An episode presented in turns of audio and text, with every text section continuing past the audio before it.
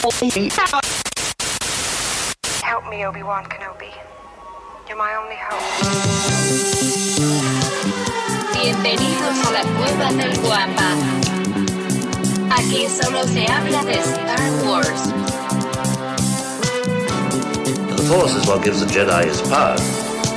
It's an energy field created by all living things. It surrounds us, penetrates us, it binds the galaxy together. It's a trap! We would be honored if you would join us.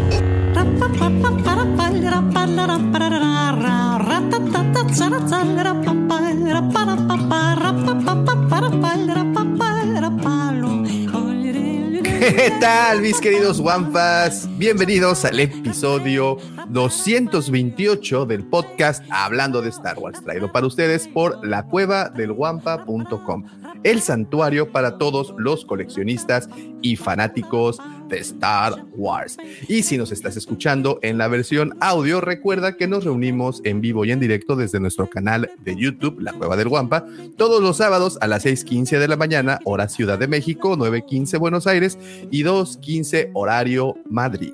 Y para esta grabación, como es de costumbre, me acompañan mis queridos amigos, por supuesto, también los suyos, el buen Pepito, mi querido Big de Diseñoños, desde el arco Kyber, el buen George, de regreso haciendo su entrada triunfal desde Arma tu propio canon, mi querido amigo, el profesor Robbie, y al que denominaron el segundo sol de Tatooine, el Chepe Chepe de Mos Eisley, el Brandon Walsh de Canto Bight, el extracto sólido del mitosaurio, aquel, aquel que cuando escuchan su nombre, las bragas de las Twi'leks se deslizan hasta sus tobillos. Él es mi querido amigo, mi hermano, mi vecino, arroba Lucifago. Muchas gracias, joven Daumático. Buenos días tengan todos ustedes donde sea que se encuentren. Muchísimas gracias por estar aquí. Si nos están escuchando en vivo, gracias por unirse. Y si nos están escuchando en la emisión, digamos, grabada en el podcast, muchísimas gracias por ponerle play a ese, a ese podcast. Profesor, qué gusto tenerlo de regreso. Mi querido Pepito, mi querido Tocayo. George, qué buen video te aventaste, por cierto. Me, me sacaste escalofríos, voy a decir, con una frase que dijiste. Y bueno, pues qué más, señor Daumático, qué gusto estar aquí. Saludos a todos ustedes, señores. Buenos días.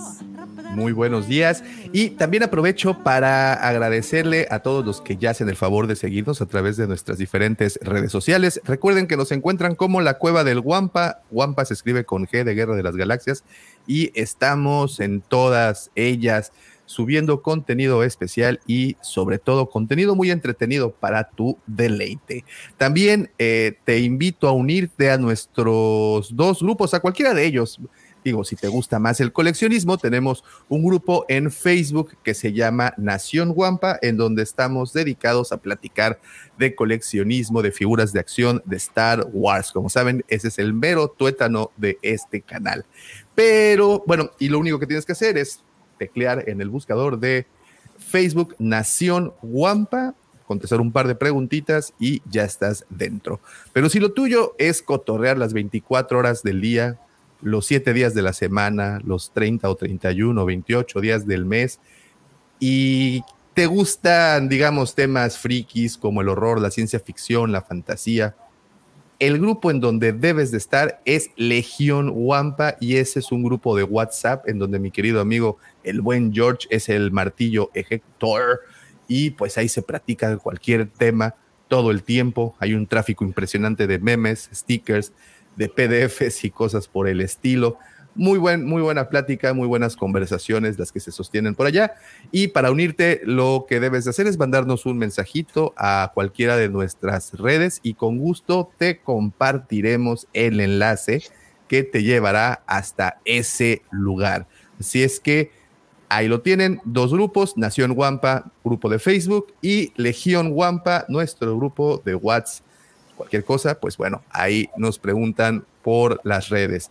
Y continuando con el tema que teníamos fuera del aire, que estaba bastante, está bastante interesante, como muchos de ustedes ya lo saben, esta semana reventó la huelga de actores.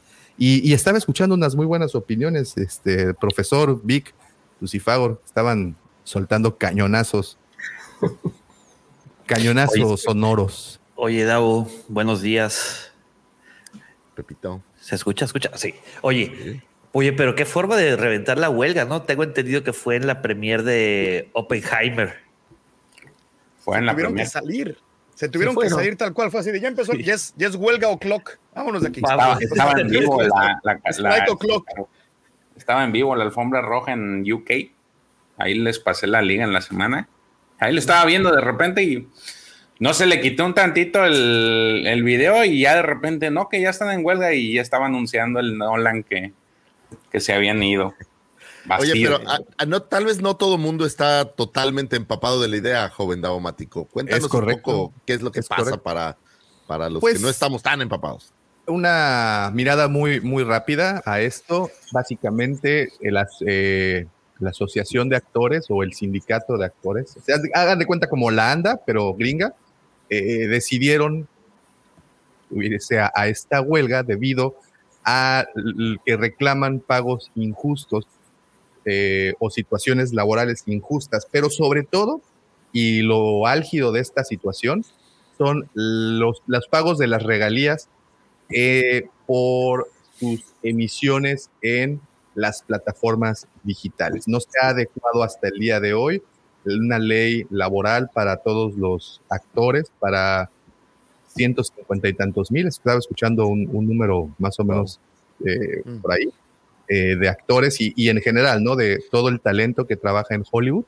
No se ha eh, modificado la ley laboral para que las regalías que dan cada reproducción en una plataforma digital se, les, se les pague. Como muchos saben, cada vez que una serie es transmitida o en este caso retransmitida, eh, año con año, los actores y toda la parte de producción, pues recibe un chequecito por cuestiones de, regalías, ¿no? Por, por los derechos de, de, la transmisión.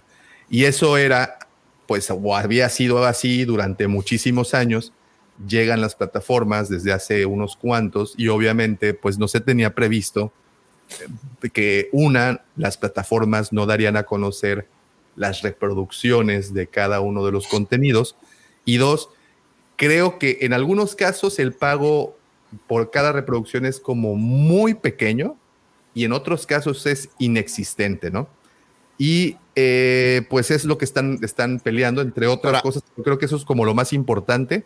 Pero eso viene ligado con la huelga de los escritores, ¿no? O sea, es, claro, eso, eso es junto con, con, pegado. Digamos que los actores ahora se están uniendo a, esta, a esta causa y eh, la cosa está que los productores o bueno, las grandes casas productoras en algún punto decidieron dejar que las huelgas corrieran, obvio, con los salarios congelados, para que en unos cuantos meses, y hablaban de, creo que para octubre más o menos, ya las, eh, pues todas, todo el talento, todos los actores que estaban en esto, pues empezaran a sufrir los estragos del no tener dinero y pues a ver cómo le iban a hacer para pagar sus, sus casitas, ¿no? Sus, sus, sus, sus carritos y sus viajecitos y sus, y pues todas esas lujitos que se dan. Y entonces ellos tenían el plan de hasta ese entonces negociar, pues tú sabes que cuando cuando hay alguien con hambre y le pones una pizza enfrente, pues prácticamente dice, sí, jefe, yo trabajo más horas, no se preocupe. Nunca lo he visto. Ponte la camiseta. Oye, así jamás lo he visto. Ponte la camiseta y cómete esta pizza y síguele. ¿Qué pasa, Tocayo? Es suéltalo, que, suéltalo, Tocayo, que estás así a punto de es que la bronca principal de esto, o sea, son tres cosas las que están discutiendo, las tres principales. Una es obviamente el pago, que bien dice Davo, lo de la inteligencia artificial, que es muy importante, pero la tercera, que es la más importante de todas, que es la que está deteniendo todo, es que quieren llamar a, que se haga un tercero, un, alguien que llegue y que cheque y los números de todos los servicios de streaming y que pague regalías en base a eso. Y obviamente, este, los Netflix, Disney no quieren hacer eso no quieren ni enseñar los números ellos, ni que nadie les venga a ver las enaguas. Entonces, eso es lo que está deteniendo el 70% de todo, porque eso cambiaría. En el momento en el que estos números se den afuera, lo hemos discutido un par de veces, Davo ha hecho muy buenos comentarios en base a eso, en el momento en el que estos números se hagan públicos, ya sea por un organismo tercero o por, o por la misma gente o por los mismos streamers, esto se va a destapar completamente. Ahora, ojo, adelante, Pepito. Oye, pero, a ver, ¿a los actores les pagan por película o les pagan también con regalías? Porque tengo entendido que les pagan por película, ¿no? O sea, les avientan 10 millones, 20 millones, acá los cachetean con un fajo de billetes. güey. Sí, pero también le pagan por reproducción de la, de la película fuera de, lo- de los cines, inclusive. Es decir, cuando, se además- pasa- cuando se pasaba por televisión, había manera como de controlar el tema de la proyección y se le pagaba una X cantidad de, de- de plata. Ahora, por streaming, el problema, como dijo Víctor, es ese, que no, hay, no, no se dan los números. Entonces, al no saber cuánta, cuántas reproducciones hay, más allá de, de, de la No está claro cuánto. Claro, no está claro. Más, se larga algo y ahí sí dice, ah, lo vio tanta quieren gente. algo tipo YouTube, más. ¿no? Entonces, sí. este, ahí no les pagan. Pero ponele, yo el otro día leía que al- hay un nenito, va, ya no es más un nenito, un, un actor que el único papel que hizo en su vida fue un nenito que se hunde con el Titanic. Y creo que dice algo así como tengo miedo, mamá, una cosa así. Y recibe todos los años, por eso solo, un cheque de 300 dólares. Es decir, si hasta ese, ese personaje que aparece dos segundos, tres segundos en la película recibe, imagínate aquellos que tienen, sin ser eh, Leonardo DiCaprio por ahí, que es la, o Kate Winslet, que son las estrellas principales, todos los actores de reparto, muchos que no tienen tanto trabajo, viven de esas cosas después. Ahí está el Es gran que Eso, problema. eso es a lo que es iba. Lo que justamente menciona el el- profe es bien importante. El punto. Por- eh, no, porque cuando pensamos nosotros en los actores, pensamos en los que ganan 20 millones de, de dólares por una película, pero el 99.9% de la gente, o sea, quitando la nata, es gente que, o sea, los que, los que se llaman working, working actors, que viven Que al viven día, a o sea, pie. Van, ese día, se presentan, hacen un comercial, lo que tú quieras, y al siguiente día, ya, y también están pidiendo otra bien importante, eh, que también al parecer los está afectando mucho, que es la parte de los castings. Antes los castings se hacían presenciales y ahorita a partir de COVID los castings empezaron a hacer en cámara y por razones económicas y de practicidad un montón de cosas, las casas productoras ahorita ya no quieren hacer este casting presencial porque había que hacer catering, había que rentar algo, tenías que tener seguridad, tenías que tener un montón de cosas y ahora simple y sencillamente dicen, sabes que mándenme sus videos. Pero muchos están quejando que a lo mejor no tienen la cámara, no tienen la iluminación, no tienen ese tipo de cosas y pues eh, que están en, que están en desventaja y que además eso, el estar como hombro con hombro con otros actores, también los ayudaba más adelante, que se hacían amigos y es otra de las cosas que están peleando mucho. Quizás aquí el tema, justo lo que dicen es, ok, son ciento, ¿cuál será el número? 120 mil. 120 mil, por dar el número. Habrá mil que son mega actores, o sea, los, ya sabes, los Tom Cruises y las, yo que sé, Meryl Streeps. Pero hay otros ciento y tantos mil que son justamente de los que habla el profesor, ¿no? Son estos actores de reparto, el actor que sale atrás, que ese cuate es el que está yo creo que mucho más afectado, porque efectivamente, Pepe, si tú eres Tom Cruise, digo que ahora no solo actúas y produces, te vas ojo, a no llevar eres, una ¿eh? Gran ojo, no lo chuleta, eres. ¿no? Pero, te vas a llevar una chuleta, sí, sí, toda proporción guardada. No tienes ese problema, pero la bronca es todos los que no son Tom Cruise y que no Como son tú, esta Pepe. mega estrella y que pues a esos son a los, los de los 300 dólares, los de los 500 dólares, que esos cuates son los que peor se le están viendo, ¿no? Porque eso sí les dieron su pedazo por la serie que hicieron y jamás volvieron a ver un clavo. Eso es, es todo un tema, ¿no? ¿Tú crees, este Davo, si fuera Tom Cruise, güey? Estaría Hans aquí Zimmer- a las seis de la mañana. Hans Zimmer, güey, soni- este, musicalizaría, güey, el podcast. Ay, güey. yo, yo, yo, yo, Shyamalan yo pensé que decir, ¿tú crees que si yo fuera Tom Cruise les hablaría a ustedes? güey? Estaría aquí. no, Claro, aquí. por supuesto. po- Sí, de claro por que estaría así, aquí a las 6 de la mañana, güey. de por sí así Oigan, es bien. Hay una, hay una Oye, más no, discúlpame la semana pasada, güey, pero este. Y la antepasada, y la eh, Y la antepasada. claro. antepasada. El, me, me atravesó, síguele, me ahí atravesó el está béisbol, güey. juntando ahí en recursos humanos el pedo. Oye, no, pero otra cosa que pasó muy importante es que, obviamente, junto con la huelga de los, de los escritores, los que sí firmaron contrato fueron los directores. La semana pasada, que al parecer también tenían miedo que los directores se fueran a ir a, a huelga, Y al No, final sí firmaron un contrato, les dieron un porcentaje extra y dijeron, no, pues yo ya, yo ya la hice. Y llegaron con los actores y les dijeron, no, pues es que a los escritores les dimos, no dijeron cuánto, un porcentaje. Le dijeron, ahora fírmale aquí o te friegas.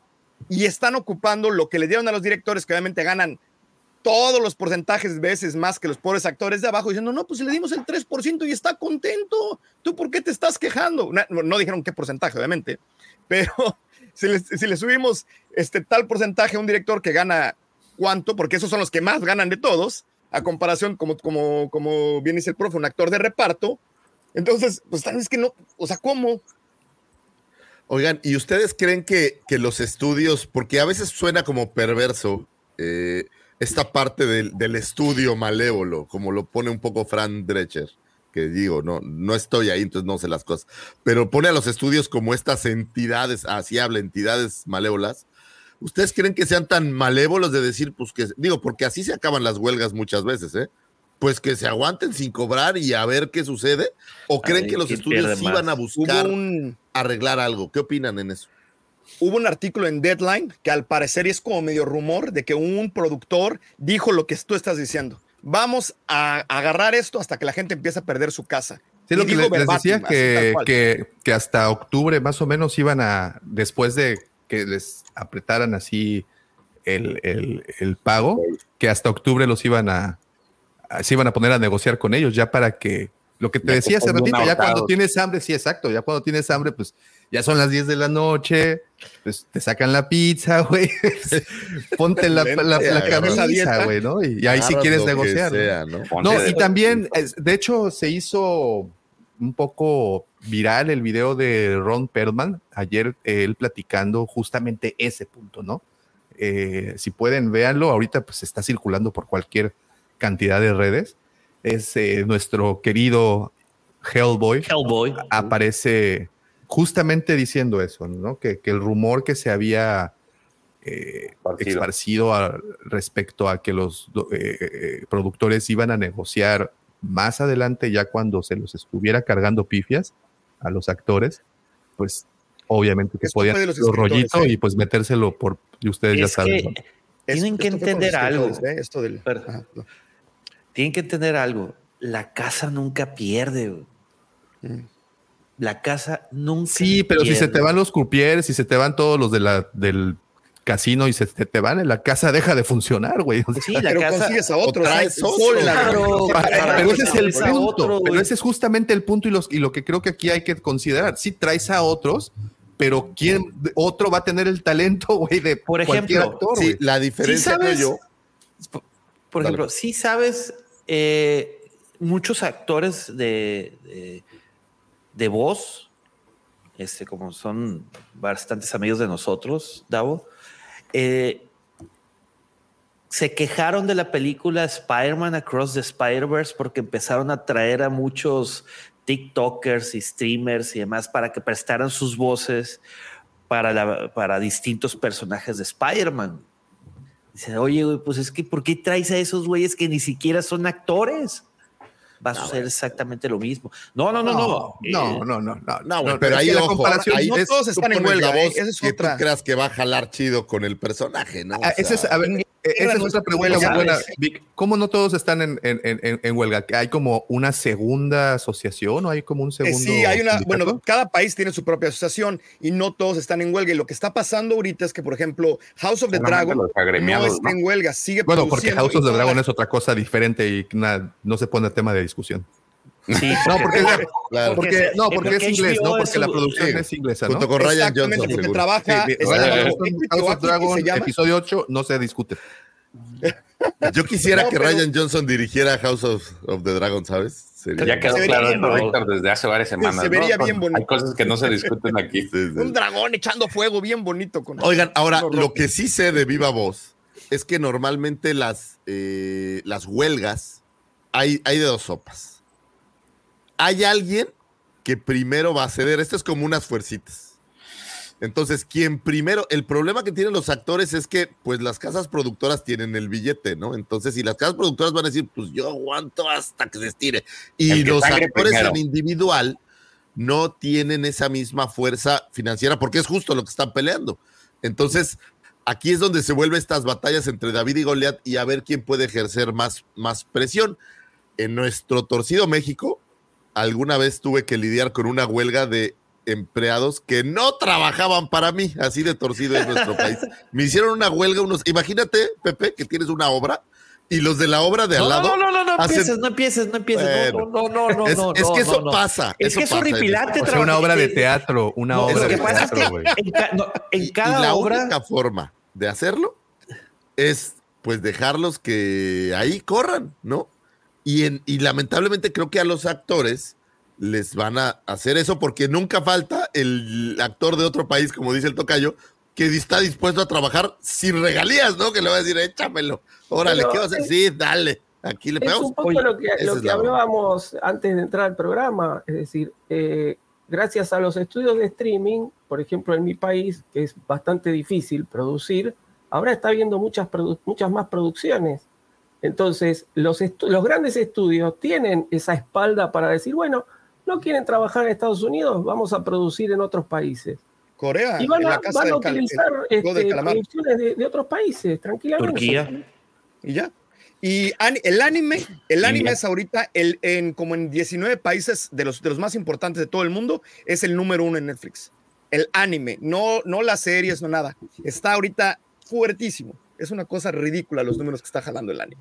y eventualmente, creo yo que sí, digo, y eventualmente no hablo de este año, ¿no? Hablo en un futuro. Yo sí creo que vas a llegar a un punto donde vas a poder generar estas entidades eh, digitales que no te van a cobrar regalías, que no te van a cobrar, porque pues lamentablemente vas a eh, eh, sistematizar a ese actor y a lo mejor eventualmente pues, pues van a empezar a desplazar cada vez más todos los actores, sobre todo esta parte de reparto, ¿no? A lo mejor no a Tom Cruise, pero a los 300 actores que estaban atrás, el que pasaba caminando, o sea, a lo mejor ya... Están haciendo eso ya ahorita, ¿eh? Aguas. O sea, parte de lo que estaban negociando, se querían agarrar actores de reparto, escanearlos, pagarles regalías en perpetuidad y siempre poder usarlo y modificar sus caras y cosas por el estilo. Porque además, o sea, no se engañen, ya pasa. ¿Ustedes creen que todos los estadios están No. llenos todo el tiempo para, para filmar? No contratan todos los extras, muchos Ya son no. tercera dimensión. Pues Ya no es Cleopatra y 5 en- mil en- extras, ¿no? En El Señor de los Anillos, en las batallas, por ejemplo,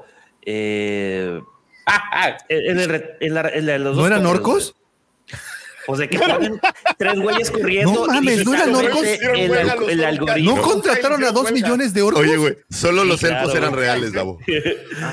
Eh, no, pero Y viene el engaño, dice. hasta y en el documental que está súper interesante, te dice, no, eran como 50 güeyes y ya digitalmente desarrollamos un algoritmo para que eh, hicieran acciones diferentes y que se cayeran de forma diferente, se murieran de épicas Bueno, en Star Wars tienes en las pinturas mate 300 extras que no aparecen, que no estuvieron en la producción, ¿no? O sea, ya desde ahí había eso, pero yo creo que el güey que va caminando en la calle, al que no le ves el rostro, estas cosas, tarde o temprano van a empezar a, a reemplazar, sobre Yo todo para no tener estos problemas, van a decir, güey, voy a andar peleando, ¿no? Pues, Sí, Oye, es lo que están y- alegando ahorita, es parte y, de y todo al, esto. y al final de esta conversación, ¿en qué afecta a Star Wars? Andor. ¿Qué, qué no, está afecta ahorita de forma directa? Ahorita, ahorita, ahorita, ahorita, de forma directa. La, sí. la la Comic Comic Con. Güey. Ah, claro. Y, y no, y además de la mano. O sea, no, que no van a asistir al, al famoso pabellón Todos los, H. todos los que están agremiados no pueden asistir a convenciones. Entonces, quien ya compró su boletito para la San Diego y que quiere ir a Qué ver a bueno los- que este año no voy. le bailaron al oso. Qué triste. Oye, Ahora, ya es bastante deprimente ir a Comic Con y que esté tan lleno que no puedas entrar, ¿no? Entonces, si eres de los que nunca alcanzaban este bandita para entrar, pues está chido. Así, ah, que se chinguen todos. O sea, fíjate, eh, esa era mi, mi pregunta, iba más para como lo que dice Sarita. Eh, Andor, Acolyte y del Skeleton, Skeleton Crew. Skeleton O sea. ¿sí, sí les están afectando a pues sí, estas porque no están, todavía se estaban filmando. ¿Y Ahsoka ya la libró? Pero Ya, Ahsoka ya, pero en la- en parte de la ¿O todavía promoción, ¿no? de la promoción no. O sea, no pueden, pero de todas, o sea, lo que no pueden hacer es, ser- es presentarse en entrevistas, nada. Ahora, o sea, esencialmente digo, el actor no puede hacer nada de promoción. Sin duda es básico, pero no, no evita que saquen la, la serie, ¿no? O sea, No, esa no promoción, puedo. pues la puedes meter de alguna otra manera y empujar y sacar cosplayers o alguna, inventar alguna tontería. pero la bronca va a ser que no puedes filmar más escenas, pues, o sea. O sea, pero bueno. Ni escribirlas. a- a- a- Ni escribirlas. para tranquilidad, digamos, de todos, Azoka sale y se estrena normal, todo, todo bien, ¿no? Estamos Sí. en, calendario. Tranquilidad de todos, la casa de los famosos sigue, señores. Tranquilos. Ah. Eso va a haber. Ahí está. Ay. La Wendy va a seguir dando de qué Bendito hablar. sea Wendy. tranquilos. Qué bueno. Eso, eso Oye, es de verdad lo que me tenía ahora, que esto- Profe, profe, ve con lo que me dejó. Vea nada más, profe. Oye, Ahora, ayuda. podría Por los- eso, por eso me tiré el alcoholismo, ¿ya ven? Ay, cállate. Ahí te vamos a mandar las pinches. Ah, mira, mira lo que dice Gabref. Esto está, esto dice, a ver, George, no sé si tú estás enterado de esto, y también los videojuegos son afectados. Si no han grabado Outlaws, entonces no podrán avanzar con el juego en Pero esa área. Outlaws Pero- no trae actores. Ni de doblaje, ni nada. De voz, No, pero es que. de- bueno, es que no ¿De sé voz? cómo se maneje la parte de voz. de y la misma manera. Igualita. Si están integrados a la misma, Sí, no, porque al final los actores de voz son, son actores, ¿no? O sea, es, porque eso sería para el inglés, pero para el español, ah, chingan a su madre el inglés. Bueno, pero ¿cómo sacas? ¿Qué sacas el, el videojuego Sí, sin, pero- sin- Además, No, el- pero además, te vas a es- mucho Es que el digo, industria del videojuego es el diferente. videojuego la- con Sí, subtítulos es- en es- inglés y nada. Ese me parece que es harina de otro costal. güey. la- la- el- sí, no, yo no, creo que ¿cómo el- el- la industria del videojuego es diferente. Número uno, porque ahí sí tienen los números y ahí sí te dan regalías. O sea, este- eso es muy honesto y muy franco, güey. Sí, pero, pero, es el el mismo es sindicato, actor. es el mismo gremio. Claro. De ahí lo sacan del mismo lado. No, por eso, pero por si, pero si son. Yo, todo. yo pienso que si son actores de, de. O sea, si utilizas actores dentro del gremio, sí debe de afectarles, pero si no. O sea, por ejemplo, Jedi Survivor. Si, si este Monaghan estuviera dentro del gremio y estuviera participando, pues a lo mejor sí se tiene que detener. Pero si agarras a Juan de las Pitas para que te agarre a hacer el, el, el trabajo de este del stop motion, o de, perdón, del, del motion, Motion capture, capture. pues no creo Ahora, que le pase nada. Lo que no sabemos es si para hacer estas producciones ya por ley, si necesitas, el ejemplo, ¿no? Un locutor necesita una licencia de locución. Bueno, ahora creo que ya no es tan estricto, pero en el pasado en México necesitabas una licencia de locución para hacer, por ejemplo, comerciales, ¿no? Yo no sé si en Estados Unidos haya ciertas leyes que te obliguen a que no puedas agarrar a, a un cuate que es Juan de las Pitas y que nunca ha actuado y lo metas sin antes pasar por el, por el sindicato. Hay Por leyes, ¿no? Que, sindicato, que- que los Sí, sindicatos sí, han ya. obligado a- Claro generar, ¿no? Claro que sí. Eso es un reverendo hecho. O sea, Paramount no puede llegar mañana y filmar con, con un montón de donadies, no. Pero, por ejemplo, lo que sí pueden hacer muy famoso, lo que pasó con God of War, por ejemplo, el God of War el segundo, creo que desde el primero, agarraron un youtuber que era como, pues hacía como coreografías y hacía como, como coreografías de pelea, y era un youtuber muy famoso, y él fue, el, él fue el que ocuparon para hacer el motion capture de todo lo de Kratos. Él no estaba en ningún lado. No sé si lo tuvieron que agregar al sindicato para poder filmar con él o simplemente trabajaron con él, luego lo, y lo ocuparon como animación y tan, Pues tan. Entonces, más bien ha- habría que revisar si la parte de, de motion capture entra dentro del sindicato de actores y no entra en otro sindicato. Pero, pero de todas maneras necesitas la voz. O sea, si ya tienes, a- ya Por tienes eso, pero es, por eso es a lo que voy. O sea, no sabemos que si son Tranquilo, sindicatos. George, tranquilo, güey, relájate, papá. este, güey, bien bélico, güey, a las 6 de la madrugada, güey. Oye, No, 6:44. la, la pregunta que hizo Alfredito, Herr Doctor, saludos, Guten Morgen, dice. estaba interesante, güey. Yo me pregunto si el panel del podcast se fuera a huelga, ¿quién sería el líder del movimiento? Ay, seguramente Víctor Koala. Yo, yo. El tocayo. Es más, claro, güey. no duden que se haya estado informando para estar listo para ese evento. Yo No, tengo no. fetiche de números y de información y de cosas. No, no, no, no, no. espérate. No, queremos hablar de fetiches australes. Les voy a recomendar un libro. Les voy a recomendar un libro. Que yo quiero con el Wombat y así. Sí, güey. Con el Dice que en. Australia son bien kinkis, güey. Yo no sé, güey. Es No, raro. peor que en Que andan trepados del eucalipto todo el día. ¿eh? Sí.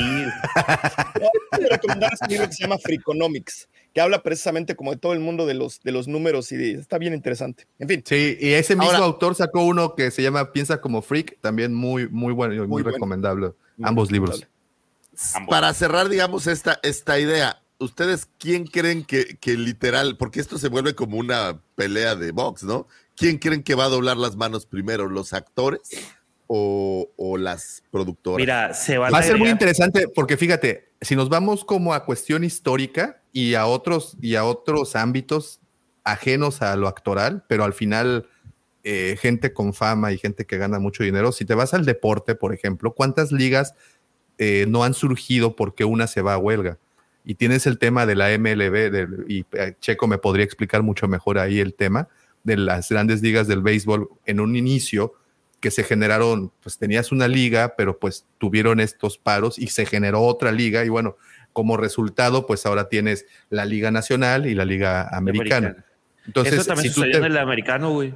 si tú te vas, si tú te vas, exacto, si tú te vas así como a ese tipo De de temas, pues a- han, eh, han surgido por necesidad ligas distintas. No sé si eso mismo pueda pasar. Que ojo, eh, aquí estamos hablando de talento y, y- y no cualquiera tiene ese tipo de talento, ¿no? ¿Ustedes creen, fíjense mis preguntas, perdón, pero ando, ando dudoso. ¿Ustedes creen que esto pueda afectar a las grandes plataformas y darle ayu- o ayudarles a las plataformas, digamos, eh, de otros países? Ejemplo directo, ¿no? ¿Ustedes creen que le pueda afectar a Netflix, pero ayudar a VIX, que tiene producciones mexicanas, por ejemplo? En ese no, aspecto no, ¿creen- creo, no porque, creo. por ejemplo, Netflix ya tienes un montón de series que no son hechas. En, el- el- lo- la, la ventaja que tienen las eh, estas este, empresas de, de stream es que ya han diversificado su catálogo y ves un chingo de series en, de varios lados. De varios países, es correcto. Y de Yo varios- creo que, que va a beneficiar, si esto sigue así, va a beneficiar a producciones eh, fuera de Estados Unidos. Sí. Inclusive mencionaban independientes. Pero la otra es que lo platicábamos fuera del aire, les da un respiro enorme a las, a las casas productoras que ahorita invi- invirtiendo millones y millones de dólares. Yo creo que al que aquí sale ganando al final del día es Disney diciendo, híjole, ¿cuánto llevamos gastado con Acolyte? ¿Sabes qué? Vamos a aguantarnos tantito a ver que se calmen las aguas y ver qué pasa y ver qué onda. O sea, yo creo que al final del día hay varios que están diciendo gracias, gracias. También producciones que traían a lo mejor en, en la mira y a lo mejor dicen, pues ahorita las cancelamos. Ay, qué bueno. Y para cancelar una serie o una película, a los estudios no, se le- no les tiembla el pulso. ¿eh? Es decir, ya lo hemos visto con varios casos. Entonces, Ujú. Uf, Eh, corrieron, oye, corrieron a Davo. por- Sí, entró de huelga, Claro, de Davo, huelga, de en- productores y se fue. Y entonces el afectado final pudiera ser el, el usuario que está esperando la quinta nosotros. temporada de Stranger Claro. Things. Ese es Pero el ¿sabes asunto. qué? A- a- al final del día, a mí lo que me gusta es que este tipo de cosas siempre traen un renacimiento nuevo. Siempre traen cosas nuevas, siempre traen cosas interesantes, siempre traen gente que lee entre líneas y que se sale del renglón. Y, o sea, y, y siempre salen cosas interesantes de ahí. Si ahorita esto es como la nueva era del hielo para, para todo este mar de contenido que estábamos teniendo, pues a lo mejor también tantito que, que se, que se le voy baje a, te voy a dar un ejemplo. ¿Todos vieron Truman Show? Sí, sí. De Jim Carrey. George, Sí. George, George, Sí, sí la viste. ¿Estás seguro? A ver. A ver, ¿de platíquensela rápido, ¿De- de porque George se me hace trata, que no la ¿De vio. qué se trata, güey? ¿De qué se trata? Ay, cabrón. A ver, no, no, no, no. Dígale, profe, dígale, profe, deje que este cabrón llegue a armar su desmadre. Se va seis No, meses yo le ya. creo. Si dice que la vio, yo le creo. Pero Lo ¿cómo mismo dijo termina DT, Truman le Show? empezamos a preguntar y, ah, ¿a poco ¿Se sucedió eso? cómo termina? Truman sale Truman Show. y la, y la Eso. Lo- gente, descubre la que es una- mirando la tele dice, ¿qué dan en otro canal? Bueno, el público no va a ser afectado. Ah, no me pasan esto. Bueno, va a protestar un poco y ¿qué otra cosa hay? Y como el lo que George acaba de, el video que acaba de hacer George está, in- por favor váyanlo a ver, está interesantísimo de los números de Star Wars en, en, en cómo están afectados en, en libros. O sea, la cosa no va necesariamente bien. Entonces, digo, obviamente esto no tiene nada que ver con, con lo que estamos hablando ahorita, pero la gente ya se está empezando a mover otras cosas. Y yo creo que para muestra basta un botón. O sea, ha habido un par de producciones que les ha ido súper bien. Una es más, Mario Bros. Parece que va muy bien, Misión Imposible, este, Top Gun, Spider-Verse, bla, bla, bla, y otras que les va muy mal. Entonces, a lo mejor, digo, de ahí Ah. Oye, pero es que también, y lo que comentaban ahorita, eh, pues van a empezar, definitivamente se están diversificando mucho eh, las producciones de las casas de streaming.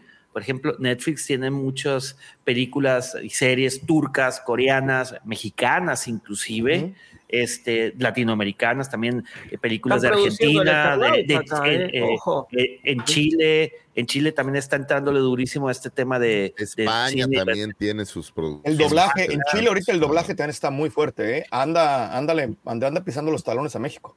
Por eso, a- es a lo que voy. Vamos a empezar a, a ver cine, llamémosle internacional. No Descentralizado, creo que es la palabra, ¿no? De- Descentralizado. No, no, no hablemos de Bollywood, que tiene excelentes películas también. Entonces, completamente de lo más probable pues, es que los estudios van a poner el músculo, van a aguantar vara, van a decir, pues, pues hagan lo que quieran. Y los actores tarde que temprano van a tener que aguantar. Y al mero estilo de Ronald Reagan, Fran Drescher va a ser presidente en 10 años o qué? Oye, pero aquí hay otra, aquí hay otra bien importante, ya para terminar con el punto. Así, antes, todavía en 1980, que fue última vez que los actores se fueron a huelga, eh, lo- la gente que eran como los, lo- los, que, los representantes de las casas productoras eran los de las casas productoras. Ahorita son casas productoras y de streaming y de Disney y de un montón de, de compañías que representan también otras propiedades. Entonces ellos están viendo ajedrez de cuatro, de, de cuatro niveles, cuando los actores nada más están diciendo, pues págame, ¿no? Los otros están diciendo, pues a lo mejor si le paro ahorita la producción, no tengo, no tengo que estar pagando aquí, le muevo acá. y- o sea, eso es bien importante. Como bien decía Pepe, la casa no pierde. Fíjate qué curioso. eh, estas industrias, y vamos a decir la industria del entretenimiento audiovisual, cómo ha evolucionado con la tecnología y se ha movido a las plataformas, el cine ha perdido un poco, pero cómo ha tenido esta evolución. Probablemente los actores en su modelo de negocio no han evolucionado de la misma forma o a la misma velocidad y a lo mejor esa es la parte donde les está pegando, ¿no? Tendrían que, que empezar a, analizar y ver de qué manera evolucionas al mismo tiempo, porque las plataformas nos queda claro que no van a parar. Nos queda Por claro eso se que las fueron a huelga en el seguir 80, ¿eh? y- por eso y fueron a las huelga en el cosas siguen 80, cambiando, por la ¿no? entrada del VHS y por la entrada de, de- de pasar películas en televisión y cosas por el estilo, porque antes eso no era tan normal, o no era normal, ¿no? O sea, el VHS o, el- o las películas, pues no era algo. ¿En qué anda pensando el doc? El doc? Doc, ¿Qué el pasó, doctor doc? Alfredito dice, Algo- chale, ¿cómo que doblaje de Chile, no jóvenes? Yo así Traes- no me llevo. Traes, traes eso en la mente. le dio hambre. Oye, ¿se acuerdan de la película Simone? Con Al Sí, Pacino. la- justo le estaba pensando ahorita, ¿no? Así va a ser. De que generaron a la actriz Simone, su- bueno, dentro de la película, la generan digitalmente y que nunca la pueden conocer en vivo porque pues no quieren, Porque no eh, no quieren eh, descubrir que es una actriz 100% digital. ¿Creen que qué pasa si eso sucede? Yo lo que yo sé que ya lo hablaron, pero ahora sí realmente actores generados por inteligencia artificial, que es una de Una las pelea, cosas que ¿no? están peleando, ¿no? Es una de las cosas que están peleando. O sea, no hay una que sea película en producción, ahorita, ahorita hay una película en producción que quieren usar a James Dean como actor. Ahorita, mientras Do hablamos. not mamate yourself. O sea, no te mames, güey. Ahora, pero ese es un actor que ya conoces, pero yo sí creo que a la larga vamos a O sea, tener nuevos. producciones con Sí, claro. actores como Simón, que es un actor digital creado a base Actriz. de la mente de Actriz, un bueno, actriz, una actriz en este caso. No la ha visto, no la ha visto, no la ha visto. No, No, sí, no, no la viste. a lo que me refiero es vas a tener George, una entidad digital que, que ya el que es dueño de la entidad es el estudio, ¿no? Entonces, a lo mejor las regalías se las van a pagar al estudio, a lo mejor todo el merchandising va para el estudio, los vas a ver haciendo anuncios de ¿Te acuerdas ropa. hace un- unas semanas que platicábamos eh, que con la inteligencia artificial y todos los empleos que se iban, entre comillas, a perder por, como resultado de, que la inteligencia artificial iba a poder proveer estos servicios, proveer este tipo de empleos, y que entonces estaban hablando de que al no tener que pagarle a un ser humano por, por, por intercambio de servicio, eh, pues obviamente las empresas se iban a, enriquecer. Entonces que los gobiernos tendrían que poner estos impuestos que las empresas paguen para que tener eh, una especie de seguro eh, del desempleo. Y entonces que sin que tengas que trabajar, el gobierno te esté apoquinando mensualmente una lana que están trabajando máquinas por ti. Es que todo va Oye, para Terminator, güey. O sea, todo se va de la chingada porque en algún, O sea, en algún punto se van a poner en huelga las máquinas, güey. Oye, pero fíjate, están los actores y están los escritores en huelga, pero ¿y toda la gente? O sea, esos güeyes que están de- del modelado digital, la gente que no tienen trabaja para... sindicatos, no todos tienen sindicatos. O sea, los diseñadores gráficos somos de los peor tranqueados. A mí, ¿quién me paga regalías? Yo hago una sola cosa y la gente lo ocupa 50 años y luego A la- ver, pero por ejemplo, a ver, Vic, Vic, Vic, pregunta. Cuando hiciste la- lo de la lata esta de, de Corona, que es, Corona. digamos, que una, un- algo que, que- que circuló por muchos lados, eh, ¿es trabajo de una sola vez y... No, yo trabajaba para un despacho, yo no vi nada de eso. Y no nada más eso, cuando salió ya ni siquiera estaba en el despacho. O sea, o sea literalmente yo llegué un día pasando y dije, "Ah, chingo, ¿qué pasó? O sea, yo la hice en el 2004 y no salió hasta el 2006. Entonces yo ya no estaba en el despacho, ya no sabía nada. Yo lo último que me quedé es que estaba, seguía, porque esas cosas llevan muchísimo tiempo. Entonces, para pero cuando pero no salir, hubo, no hubo ningún... nada. Carta de No, cuando nada. cuando, cuando- no, no, no, cuando yo trabajaba en el despacho de Javier de León, que hacíamos un montón de cosas de Lala con licencia, de cosas de mucho dinero, este, o sea, toda la película de Cuatro Fantásticos, la segunda de la Era del Hielo, todo eso yo lo llevaba. Y me daban, o sea, mi sueldo, llegaba, la- llegaba y salió la película de Los Simpsons y me acuerdo que me dieron como entrada a un servidor FTP donde tenía todo, absolutamente todo lo que te puedas imaginar de Los Simpsons en alta resolución, en vectores, en todo. Y lo bajé y a todo el mundo se lo pasé. Obviamente. Obviamente. Oye, ya- ya se sabe quién es aquí, está Lo respaldaste. Ya sabemos la fuga. No, Disney. no Ah, ahora te van a ser hacer que se dañe el servidor. Porque lo declaraste. Perdón, perdón, no, no, eso nunca sucedió. Disculpen ustedes. El quiz Fox- por muchos años, Fox es Davo. de- Me cállate, no, no. Viene no, no, entambado mañana el vato. Ah, Ajá, ese sería interesante preguntarle al Puis, fíjate. años, él por muchos años dibujó a Chester Chest- Chetos en México. La versión de Chester que se hacía en todas las bolsas, en aquellos tiempos en que se hacían libros y cuadernos y plumas y pendejada y media, él lo dibujaba. Y a él le pagaban un sueldo en el despacho donde lo no, dibujaban. bueno, eso, y al despacho le pagan pues este diseño, ¿no? O sea, de cuenta que tú mandas tu diseño y es esta bolsa. Y Ya, así- no, no, no, pues gracias. déjame, ¿no? yo te cuento. O sea, yo cuando estaba, por ejemplo, en Landor, todos los- este Juan Pablo, que ha estado luego conmigo en diseñoños y en juguetetos, él, él hacía el dino de Danonino. Durante muchísimos años hizo el dino de Danonino. Y igual, o sea, él hacía el dino y ganaba 8 mil pesos mensuales cuando estaba en Walter Landor. Y así, Sí. ay, no, pues, todas las ilustraciones, todo lo que te puedas imaginar. Él era el Dino Man. Y, Oye, y seguro le decían, pero tienes el orgullo de ser el creador. es Obviamente. el más movido y el más así, decía, me vale gorro, dame dinero. Sí, historia por Es- otro día, pero sí. Es como en este programa, Daumático. Te fuiste a huelga hace cinco minutos y a nadie le importó, ¿ves? O sea, seguimos, Todos que Ya siguió la vida. otro Davo. O sea, el- mundo sigue girando. El mundo sigue girando. El sol saldrá. Ahora, creo que el, el- verdadero eh, o la verdadera moraleja detrás de todo esto, y no solo para la industria del cine o el audio video, yo creo que para todas las industrias es o te adaptas, te actualizas y, y adoptas lo que hay y sigues adelante, o te van a comer y te van a despedazar, porque es naturaleza humana encontrar formas más fáciles y baratas de hacer las cosas. Y las cosas van a seguirse haciendo más baratas y mejor. Nacerán otros tipos de No trabajo, sé si mejor, pero, pero, más bah, convenientes. Más, más convenientes, ¿no? Entonces, o sea, yo nunca pensé pasar, que el diseño fuera a estar afectado. Jamás, nunca, ni por aquí me pasó. Hace seis meses me lo hubieras dicho y te hubiera dicho, yo nunca va a haber una inteligencia artificial que afecte el diseño. Y aquí estamos. O sea, es de los más afectados. y- pero no es de ahorita, ¿eh? El ejemplo de Chester Chetos, voy a regresar. Puis dejó de dibujar a Chester porque simplemente hicieron un Chester digital que ellos le cambiaban la manita con una computadora y se acabó. Eh, Son, son templates, son, son character sheets. eh, Sí, pero es el o sea, punto, pero ya eso no alguien lo tuvo que necesitas haber al generado. artista, vas a empezar cada vez a, a- a relegarlos un poco más, ¿no? Entonces es, creo que hay Ah, varios... pues, Industrias temas que Light and Magic. Industrial Sí, Light and Magic. Pero ojo, Ah, pues sí. Light and Magic está en tu computadora, güey. Ya la gente hace cosas que hace. Por eso, 30, pero en su 40 años no momento, hacer, cuando hacían los modelos y todo eso, pues quedó obsoleto. cara.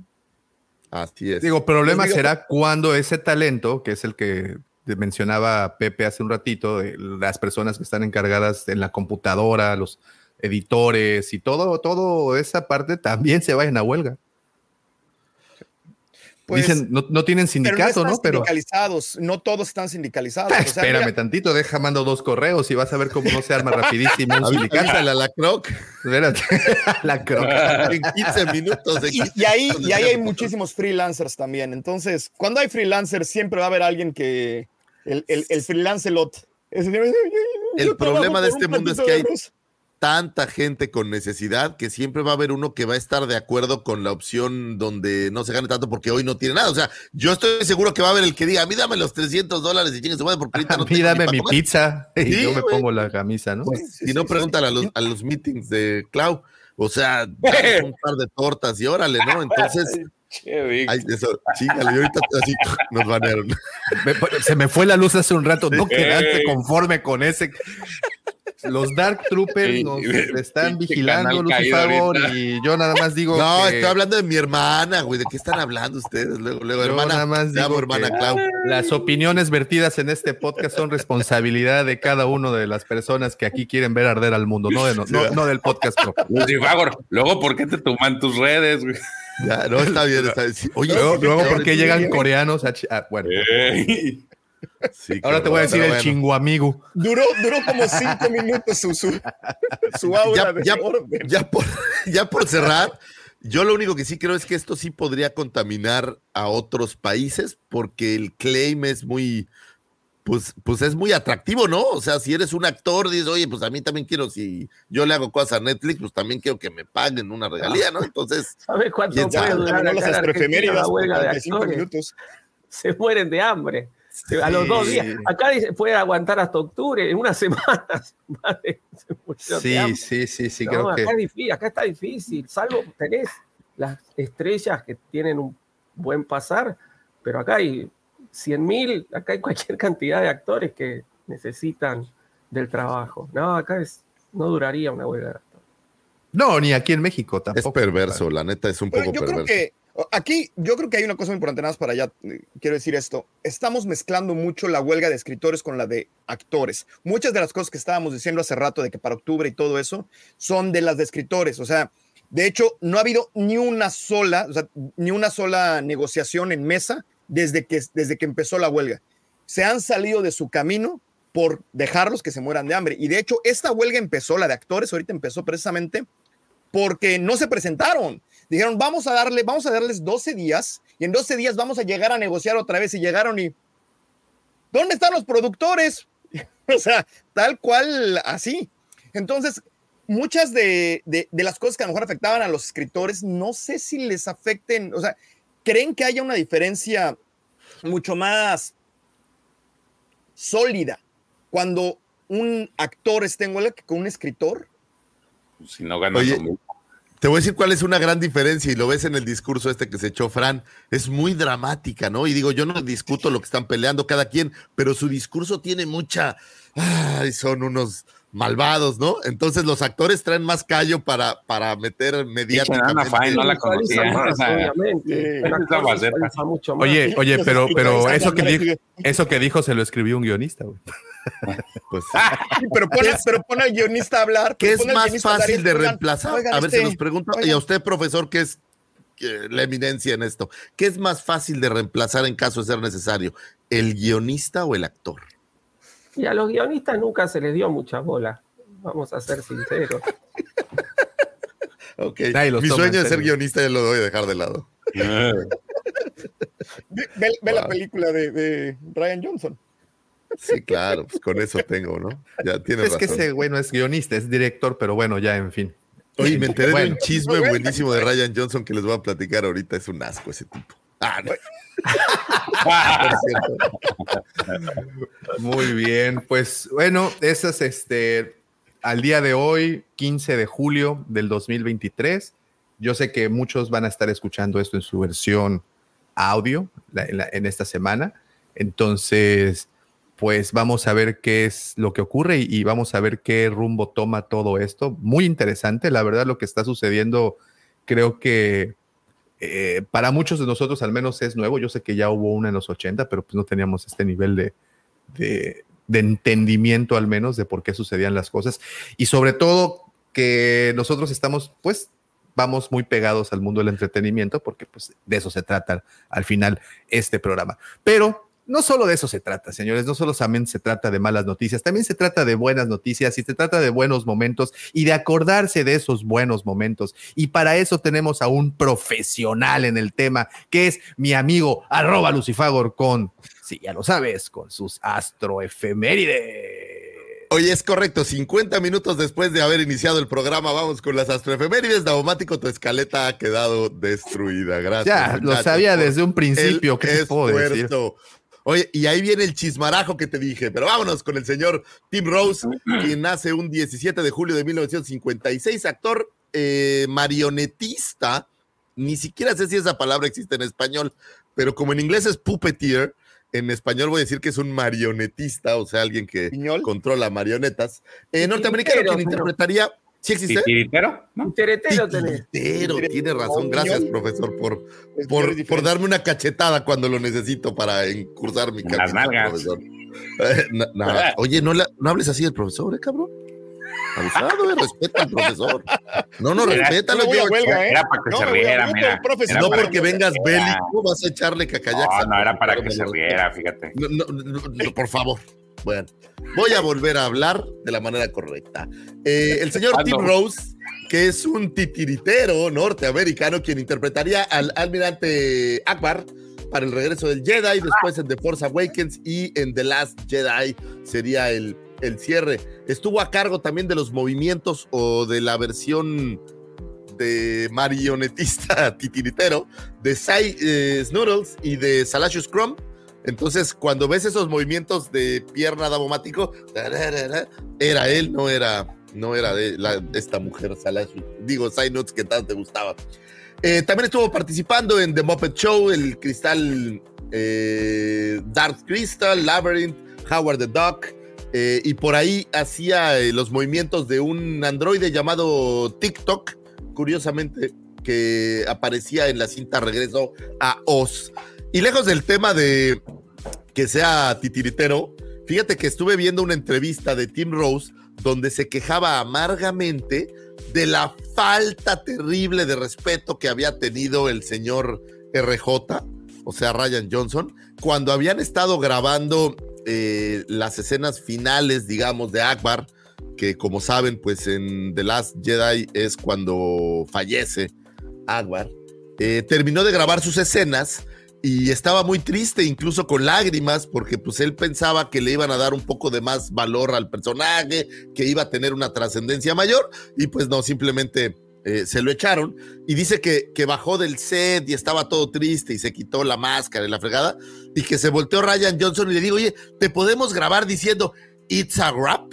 O sea, haciendo como un poco eh, la broma, como eh. saben, la, la frase tan popular del señor Akbar que es It's a trap pero haciendo este cambio It's a Rap, que en inglés normalmente cuando dices It's a Rap es que algo ya se terminó, se empaquetó, se cerró, se acabó. Y entonces toda la producción se rió y el señor Tim Rose se sintió pues, un poco ofendido al respecto porque le estaban faltando respeto al personaje y a él y demás.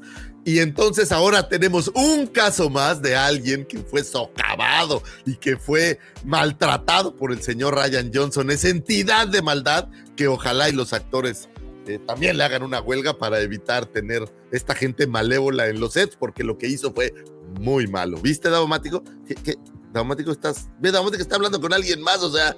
No, no, no, no, sí, sí conocía. De hecho, de hecho, de hecho, hay una. E, esa escena que mencionas está en YouTube. No, claro, la grabaron porque se les hizo muy chistoso, pero es de gente sin corazón, Davomático. ¿Ves cómo Ryan Johnson Ay, pero tiene buen sentido del humor, acéptalo, está padre, funciona. la, verdad, que sí está chido, pero, pero, pero es Ryan Johnson, entonces tengo que, tengo que era, ser leal la voz también. La voz. no, no, no, la voz, era, la voz. Era, era, de otro. O sea, ni siquiera hacía la voz y de quejó. Ay, ¿Por qué no pusieron de inteligencia artificial que decía, bueno, ahí está. Un 17 de julio de 1992 nace la señorita, bueno, ya señora Billy Lord.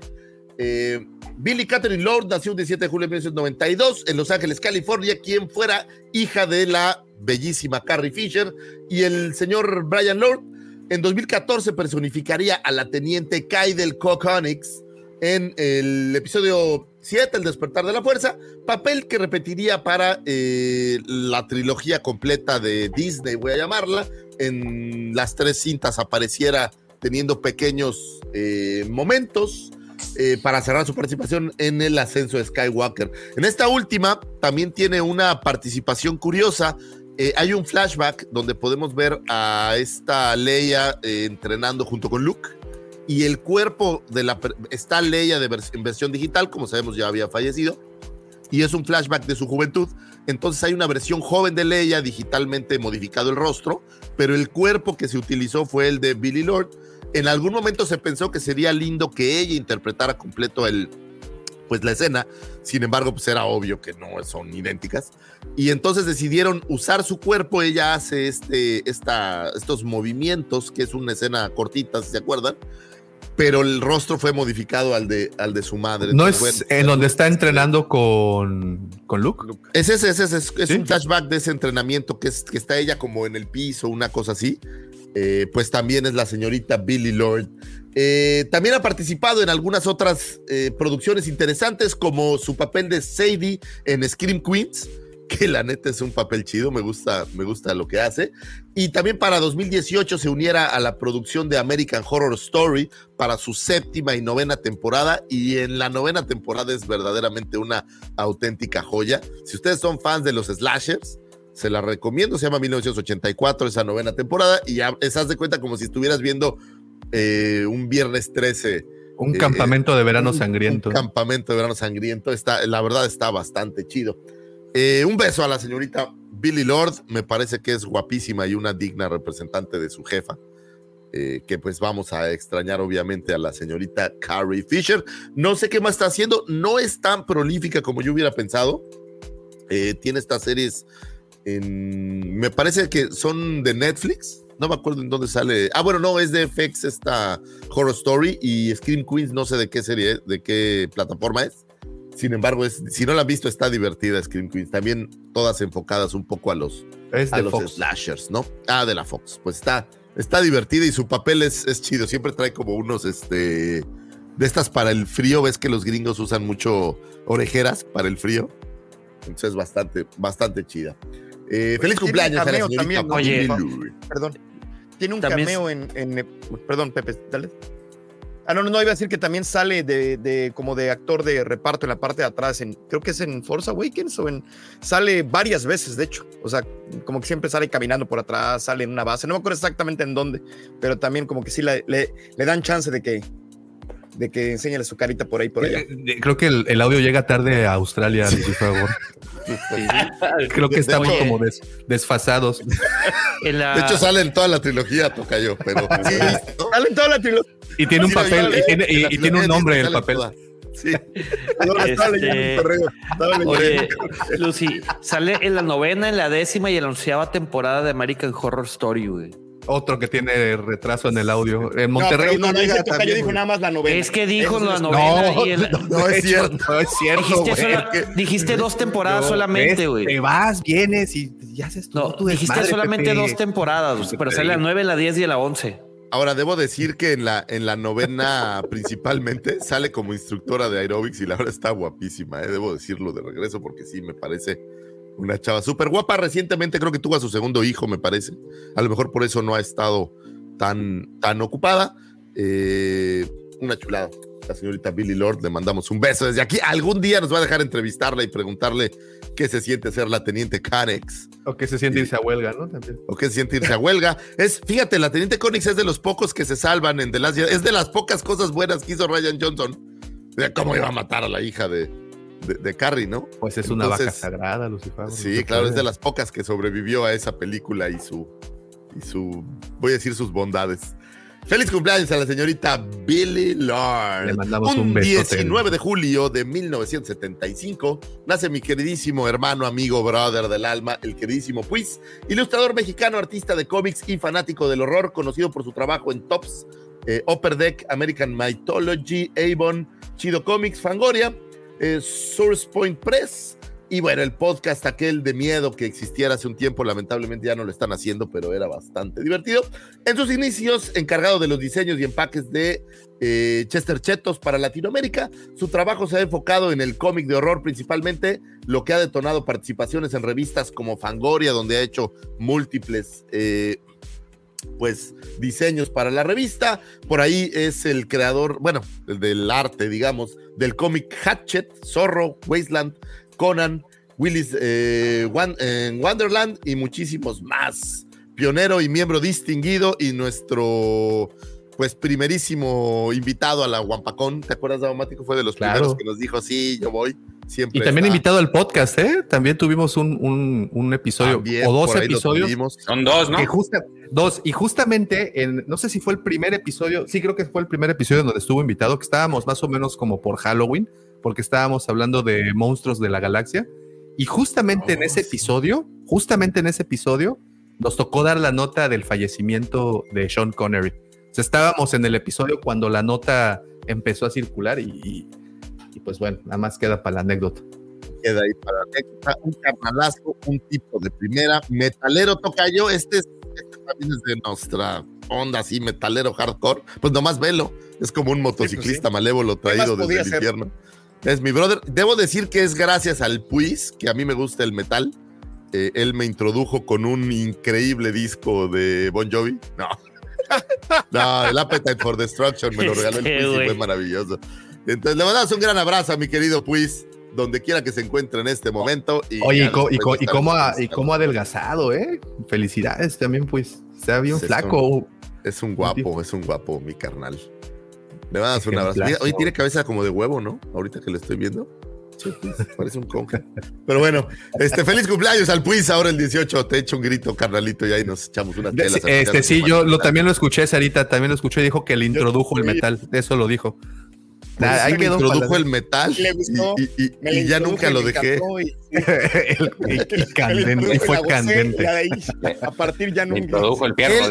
Él- me dio un disco, el Appetite for Destruction. Me dijo, güey, tienes que oír esto porque es la última introdujo Pero eso no maravilla. es metal, me güey. Eso no es metal, güey. Eso no es metal, eso es rock, mi querido Pepe, Lucifagor. tú vives en Monterrey, que a ti te ha de gustar este. bueno, voy a dejarlo ahí. me introdujo a este género empezando por, Destruction.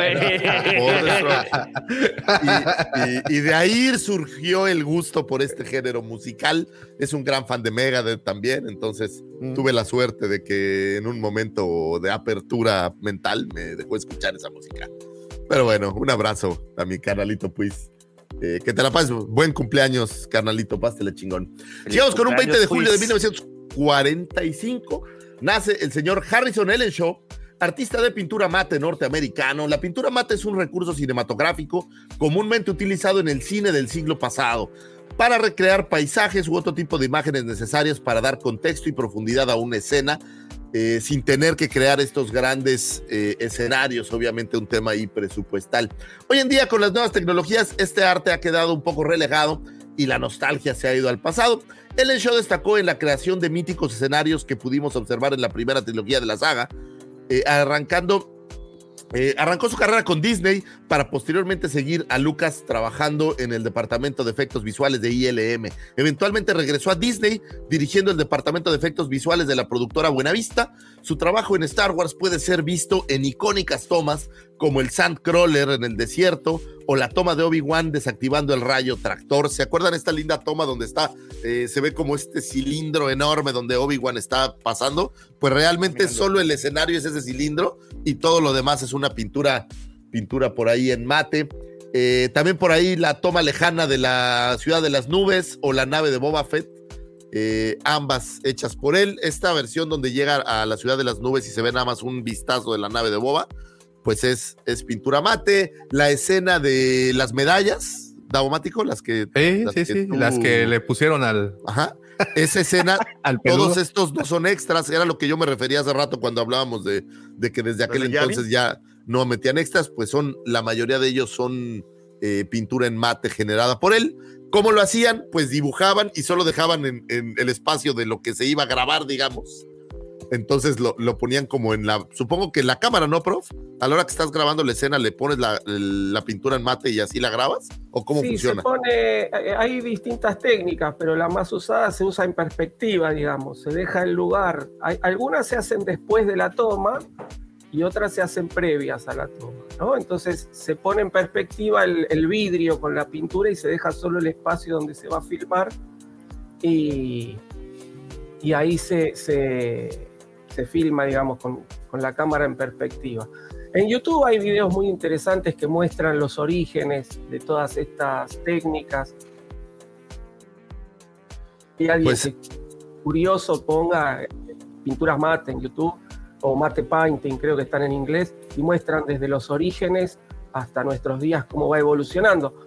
Porque bueno, ahora con el tema este del, ¿cómo es? Del volumen, que es lo que usan para, para las series ahora Disney, no sé cómo quedó la cosa, pero la pintura mate, cuando se empezó a usar la pantalla azul y la pantalla verde, los artistas de pintura mate se pasaron a, pintura digital, se les seguía diciendo pintura mate por una cuestión de tradición, pero, pero era básicamente el, mismo concepto.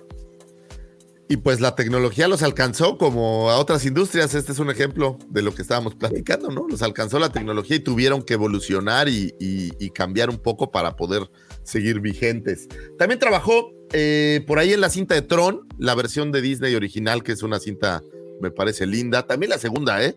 Que, ah, y están trabajando, me parece que en una tercera eh, entrega, no sé si es antes o después de Pero los apenas está sucesos en el otra. casting. Ahora no, porque están de paro. Bueno, ¿Quién le está Estaban escribiendo? casting, ¿Quién le ¿no? está actuando? apenas Sí, está sería en un- el o sea, tema del fíjate que sería, sería un buen experimento que Tron en particular, por, por la temática, fueran actores eh, generados por digitalmente, ¿no? Habían hecho, eh, Monaghan, a este Ah. chico Monaghan para Sí. Tron. Pero Ahora, todavía necesitas la voz, necesitas un actor para que doble la voz de todas maneras. O sea, no importa. Usualmente que la voz. Bueno, es sabes que ahorita con- con el deepfake, El Pero deepfake puede hacer. todo el tiempo. Tienes Pues va- tecnologías que yo creo que ya te pueden emular. Digo, obviamente no están al 100, pero creo que va a llegar un punto en donde ya no vas a necesitar de nadie. Está muy cañón, creo yo. Eh, el señor Harrison Ellenshaw era conocido por otras cintas como Superman, eh, Dick Tracy, Ghost, La Sombra del Amor, Daumático, una de tus favoritas. eh, Escape from LA, una chulada de película. Ah, qué buena el película. Black Hole, Daumático, como el que tú O en donde te perdiste. como el de Doña Carmen, ¿no? Oye, el, el que te prestó Entraste en el Carmen 2000. para- Entraste en el 2019 y cuando saliste hay huelga de actores, güey. Oye, como el episodio de Los Simpsons donde un cuate que 40 años en coma despertó y lo primero que les pregunta es, ¿sigue esa basura de Sony and Cher? Sí, ah, me largo. un poco así, Daumático. Y muchísimas más. Eh, por ahí fue nominado junto con su padre un premio de la academia. No lo ganó, pero bueno, fue nominado. Eh, el señor Harrison Ellen Show. A mí me gustaba mucho esta parte del arte en mate. Me parecen unos creativos impresionantes. Aunque ahora la gente eh, digitalmente también hace cosas maravillosas. Yo no quisiera quitarle el mérito a los diseñadores como el buen Tocayo, que la neta, sacar tus ideas de la cabeza y plasmarlas en donde sea, ¿no? Así digital. Pero esto debe audio, tener dirección, ¿eh? Yo creo que esto no es idea de él. O sea, aquí ya había un storyboard, aquí ya había un director, ya había un director de fotografía que llegó y le dijo, píntamela así. Y él como que nada más... eh, Pero, era el- pero a ver, a ver, su- tú píntala, pinta, píntamela así. no, tienes A ver, no, no, no, espérate, no, no, no, no, estoy, no minimizando Sí, su trabajo de ninguna Pues su manera. jefe directo era eh, Ralph McQuarrie, ¿no? Sí, claro. Tal cual. Chulada de, ¿Quién- sí. de No hay nomás. creativos. Ay, no más. Sigamos, señores, con un 20 de julio de 1969 se da el aniversario de la llegada del hombre a la luna. Un 25 de mayo del 61, el presidente Kennedy se dirigía al Congreso diciendo, pienso que esta nación debe comprometerse a lograr la meta antes de que la década termine. Aterrizar un hombre en la luna y regresarlo sano y salvo a la Tierra. Ningún otro proyecto espacial en este periodo será más impresionante para la humanidad o más importante para la eh, exploración del espacio y ninguno será más difícil o costoso para lograrse. Así fue que un 22 de noviembre del 63 el presidente Kennedy sería asesinado y unos cuántos años más tarde, es decir, el 20 de julio del 69, finalmente el Apolo 11 a las 4.17, eh, horario, quiero suponer, de a lo mejor Florida, no lo sé, eh, alunizaba siendo el primer hombre eh, Neil Armstrong en pisar la luna, después seguiría por ahí Buzz Aldrin en pisar la luna. Oye, y qué gacho ser el Michael Collins que se quedó arriba, ¿no? Así estuviste tan cerca y tan lejos. El llamerito. El llamerito le dice. El conductor designado, qué feo. Sí, el conductor. Hay un, hay un Vámonos monólogo de. Seinfeld que habla de eso, justamente. Está Y cuando bajan todos se quieren sacar la foto con, con Armstrong y el otro. Pero yo también fui, pero estuviste en la nave. Sí, a ti ni quien se acuerde de tu nombre, ¿no? Pero bueno, Creo que hay uno de. Creo que es de Robot Chicken, no me acuerdo de quién es, que precisamente están Armstrong y, y Buzz Aldrin y están en la luna así de ¡Wow! Esto es lo mejor de. Y sí, tienen que cerrar el micrófono y Collins está adentro. "Eh, ¿Qué tal está? Y dice, no, dile que sí, dile que está espantoso. ¡Ay, no! ¡Qué horror! ¡Ay, sí! ¡Hay un monstruo! Pobrecito. pues, pues así, así debe de haber sido. En el Apolo 11 iban el señor, Oye. obviamente, Neil Armstrong, Buzz Aldrin y el señor Michael Collins. Oye, ¿y, y bueno. qué piensas de, de- de todas esas teorías conspirativas de que realmente eso jamás pasó y que lo que vimos en pantalla fue una producción de Stanley Kubrick? De- Pues qué buena producción, ¿no? Si le pones. Oye, hay un video por ahí con la música de Space Oddity de. Eh, eh, ju- junto con el video y la verdad está bien chido, sí pareciera una, una película, pero a veces creo yo que la gente necesita creer en cosas. Eh, es- el ser humano es, es una criatura, creo yo, de, de fe y esperanza y, y corazón y a veces creer en cosas pues ayuda a, a mitigar otras. Yo quiero pensar que sí llegaron, a mí me, me emociona el pensar que sí estamos haciendo estas cosas, aunque es muy curioso que después de esta misión ha sido muy poco popular el tema de, de explorar la luna, ¿no? O sea, Pues es que no hay petróleo, Lucifer, pues ¿para pues qué sí, no voy? encontraron nada, ¿no? No, no hay Oye, ningún- Nada más costosísimo. ¿vi- ¿vieron la serie The Crown?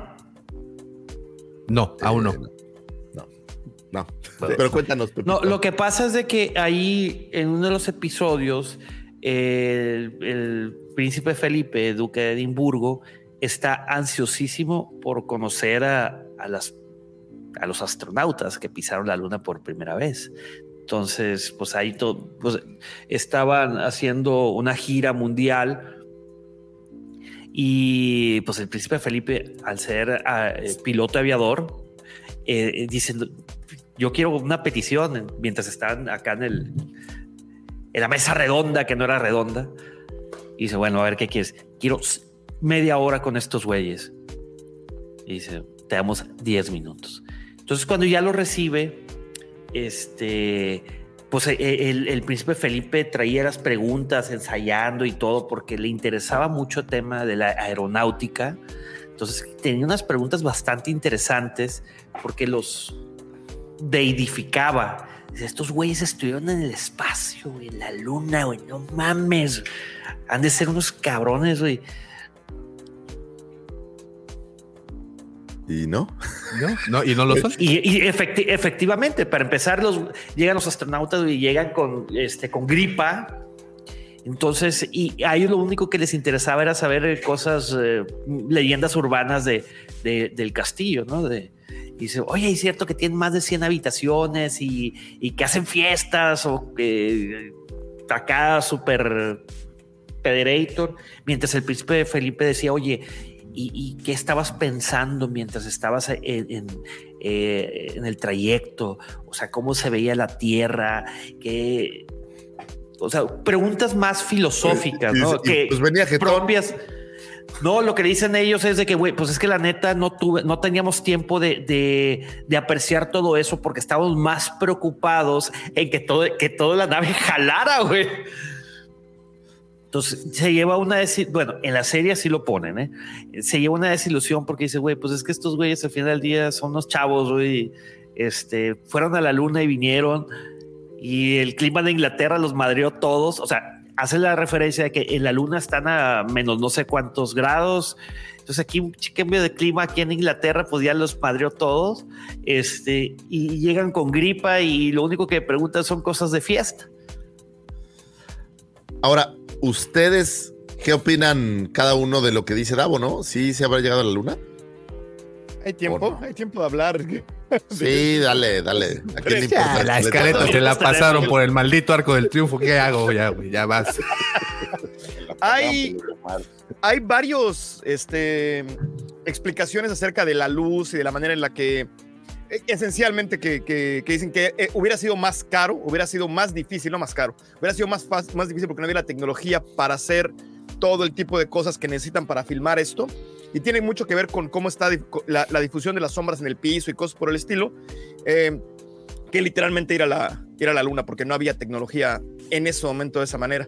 Entonces, mira, yo como siempre, escéptico, yo no estuve ahí, no tengo la menor idea, pero... Exactamente, Sarita. Pero sé que hay manera de comprobarlo físicamente porque hay espejos al en la chori, luna y hay cosas por el estilo que puedes regresar. Es tu culpa, güey.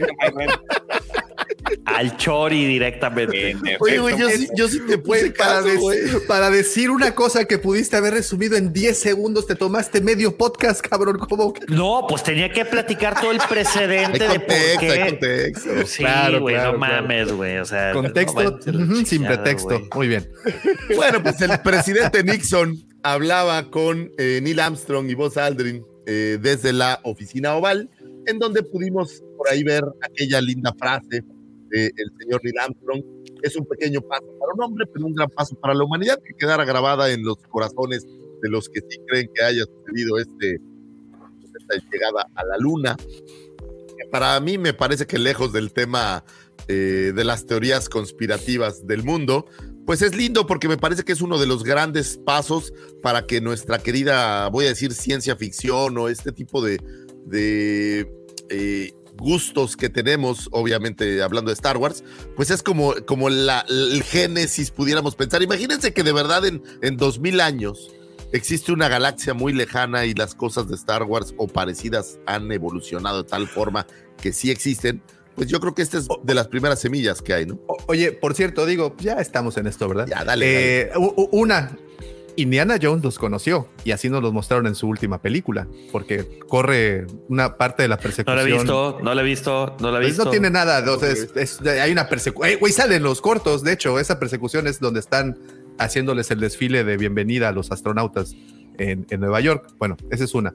Y, y- y- y la otra es, ya se me olvidó, güey. Ah, ya. eh, la otra, eh, ya vieron que en HBO Max estrenaron la serie de, bueno, estrenaron, entre comillas, porque es una serie ochentera, la, o, o más bien publicaron la serie de Invasión. Sí, sí, sí. La, de la de Vi, la de Ya. invasión extraterrestre. La de- ajá, y ya se dieron cuenta, digo, yo no lo, yo no la había visto en su momento, me puse a verla ayer y, y vieron que el Día de la Independencia es un plagio de esta serie. Horrible. Terrible. Sí, sí. no me sí. había dado cuenta, ¿eh? Bueno, es que no lo había visto hasta, hasta ayer y es un plagio. El Día de la Independencia plagió vilmente todo lo de esa Lo, película. lo de la, esa serie. lo de la nave que se escondía en la nube y todo eso. No, es pues las naves cual. colocándose estratégicamente arriba de todas Sí. las capitales, este, el hecho de que tomas, la sí, Fuerza Aérea mandara aviones y les disparara y tenían un campo de energía que no les dejaba que pasara nada y de repente que de- descubren que tienen un conteo regresivo y bla, bla, bla, bla, bla. Digo, Ahora Véanla. es una buena serie, ¿eh? en su momento era, era no, muy, esta- muy esta- yo no la había visto, yo no la había visto y ayer eh, la verdad es que me entretuvo bastante. O sea, sí, Mira, yo la, la- la había visto en su momento y cuando vi que estaba en, en HBO, le dije a mi mujer, este, la voy a volver a ver. Y me dice, ¿habrá envejecido bien esta serie? Y la verdad que sí, a mí me sigue entreteniendo como Eh, aquí. está muy ahora entretenida, hay- muy entretenida. Está, está hecho un relajo la producción de esa serie. ¿eh? Creo que hay una, hay una primera temporada, luego hicieron una película en medio y luego se regresaron y volvieron a filmarlo de la película. Luego cambiaron los actores y se está hecho, está todo. Pero ahí, fíjate o- que, o- que curiosamente en HBO pusieron las tres en orden cronológico. es la, es la V. Ajá. Es la V. Sí, sí, sí. Ah, pero lo que no- ahí no pusieron como que el remake, güey. Es, yo me quedé con. Yo empecé a ver el remake, pero, pero el ya- remake nunca lo terminaron, de hecho, eh, sí. El remake por- lo sí, ¿verdad? cancelaron, ¿no? Sí. sí, este, está hecho un despapalle esa serie. Y que, de hecho, eso fue lo que, por lo que terminaron casi cancelándola.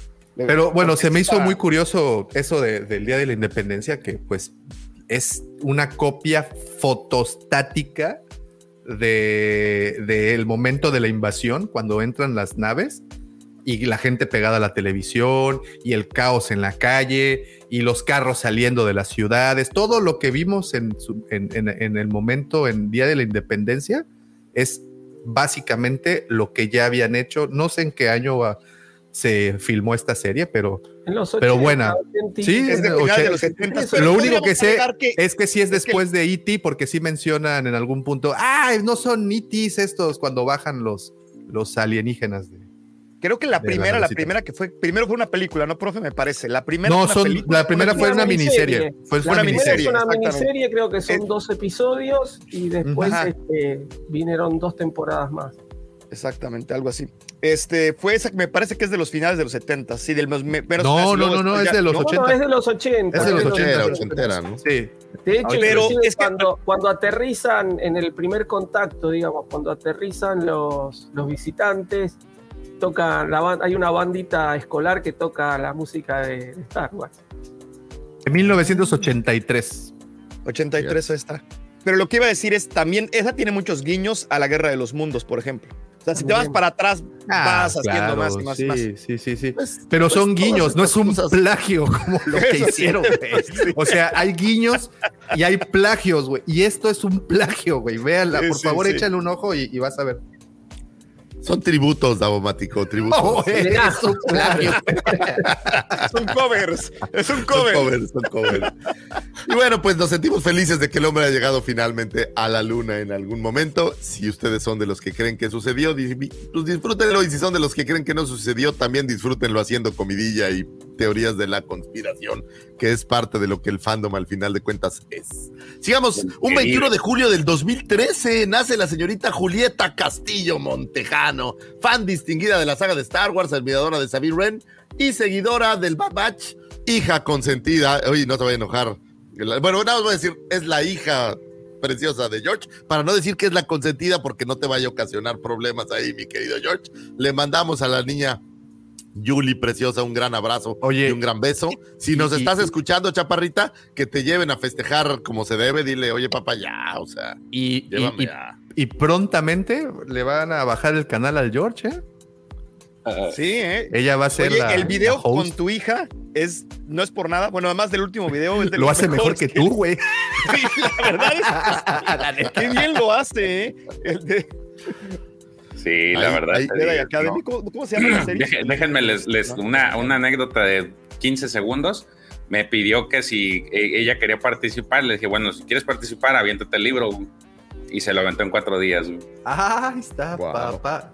Wow. Entonces, y ahorita Esa está es porque- y ahorita está que dentro de dos semanas quiere que otra vez participar porque es- viene el otro libro de, de niños. Entonces dice, yo quiero participar. Ah, bueno, tienes dos semanas para leerlo y está leyéndolo.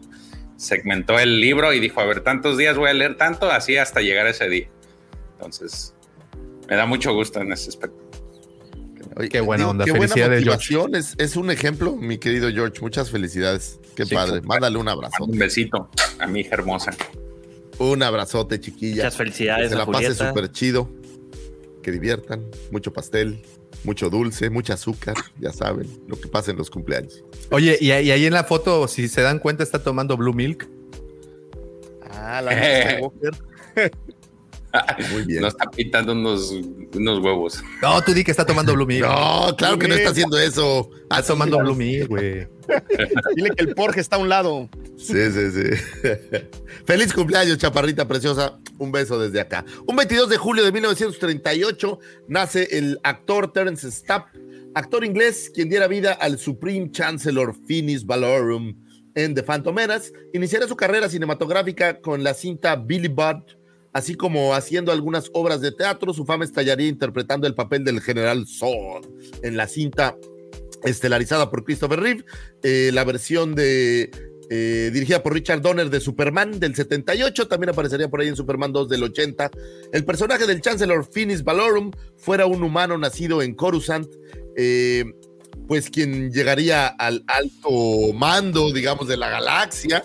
Y bueno, pues fuera promovido un voto de no confianza por parte de la reina Midala después de los conflictos que ya conocemos todos para darle vajilla porque decían pues que no estaba haciendo su chamba y que me lo bajan del banquito y esto da paso a, que pues llegara el, voy a decir Palpatine, al, el, el tío Palpi llegara al poder y bueno, pues sucediera todo lo que, lo que ya vimos. Eh, algunas otras memorables participaciones incluyen papeles en cintas como Wall Street de Oliver Stone, eh, John Guns, Operación Valkyria, Agentes del Destino y por ahí en Smallville también tuvo algunas participaciones. Eh, pues un buen actor, digo, creo que su participación es limitada. Sin embargo, bueno, pues fuera el que dejaría el trono para dárselo al emperador, entonces siempre va a quedar como el, el pepinete que lo perdió, ¿no? Así como El cuando, cuando ganó el PAN aquí en México, ¿no, Davo? Ándale. Sí, ah, ahí, ¿cuál están fue mis, hoy? ceba- ahí están mis ceballos. Ahí está. Sí, sí, sí. El señor Terce está. eh, feliz cumpleaños El donde Pit quiera que se El encuentre. pit best de. Sí, qué triste. No un- oye, que perdón, nada más antes de, de- de pasar al siguiente, que tiene bastante carrera, ¿eh? Empieza desde 1960 Sí, tiene, prácticamente tiene. Y, y todos los años desde 1960 hasta el 2022 con la última película Last Night in Soho.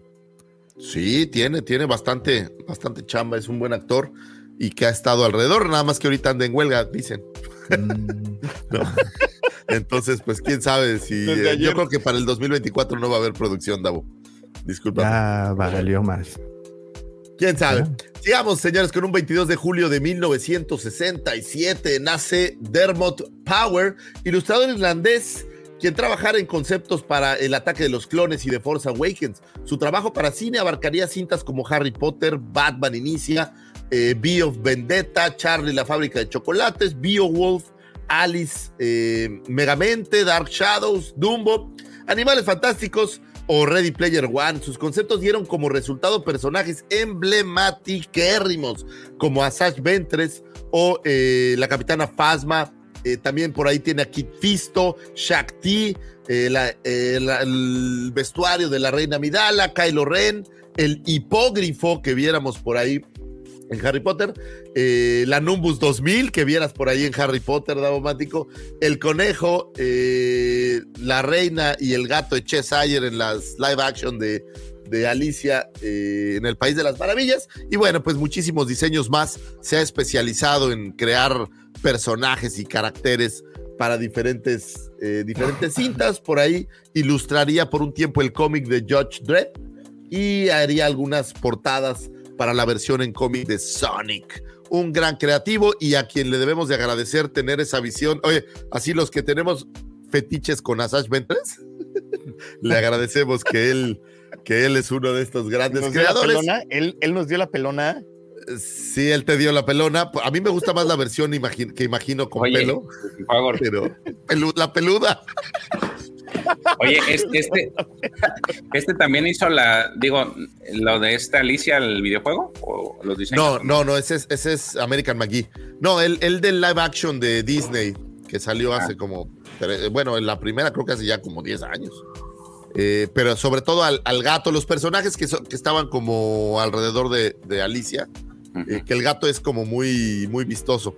El de American McGee, pues es un videojuego que tiene mucho más tiempo y que tienen años que es que van a hacer la tercera entrega, pero creo que Ya se les adelantaron con lo del, del Lies of P. ¿Sí lo viste? Sí, el sí, sí. Mm, No. Pinocho Oye, maligno. pero- Entonces él trabajó con Gendy porque Asajj Ventress es de Gendy, ¿no? O sea, originalmente se vio en, en Clone Wars de Gendy. Sí, pero estamos hablando aquí de las versiones para Clone Wars, más bien. De, para Clone Ah, Wars, las versiones ya, este. mm, La Clone Wars nueva. La sí, nueva, la diré. pregunta, o sea, obvia- Sí, la- sí, no. sí, sí, sí. Sí, lo de Gendy no es, es, es independiente. Eh, y bueno, pues un creador de, de arte. ¿Sabes qué? Por ejemplo, estaba pensando ahorita en la Nimbus 2000, que es esta escoba que utiliza Harry Potter que le regalan para jugar el Quidditch. Quidditch.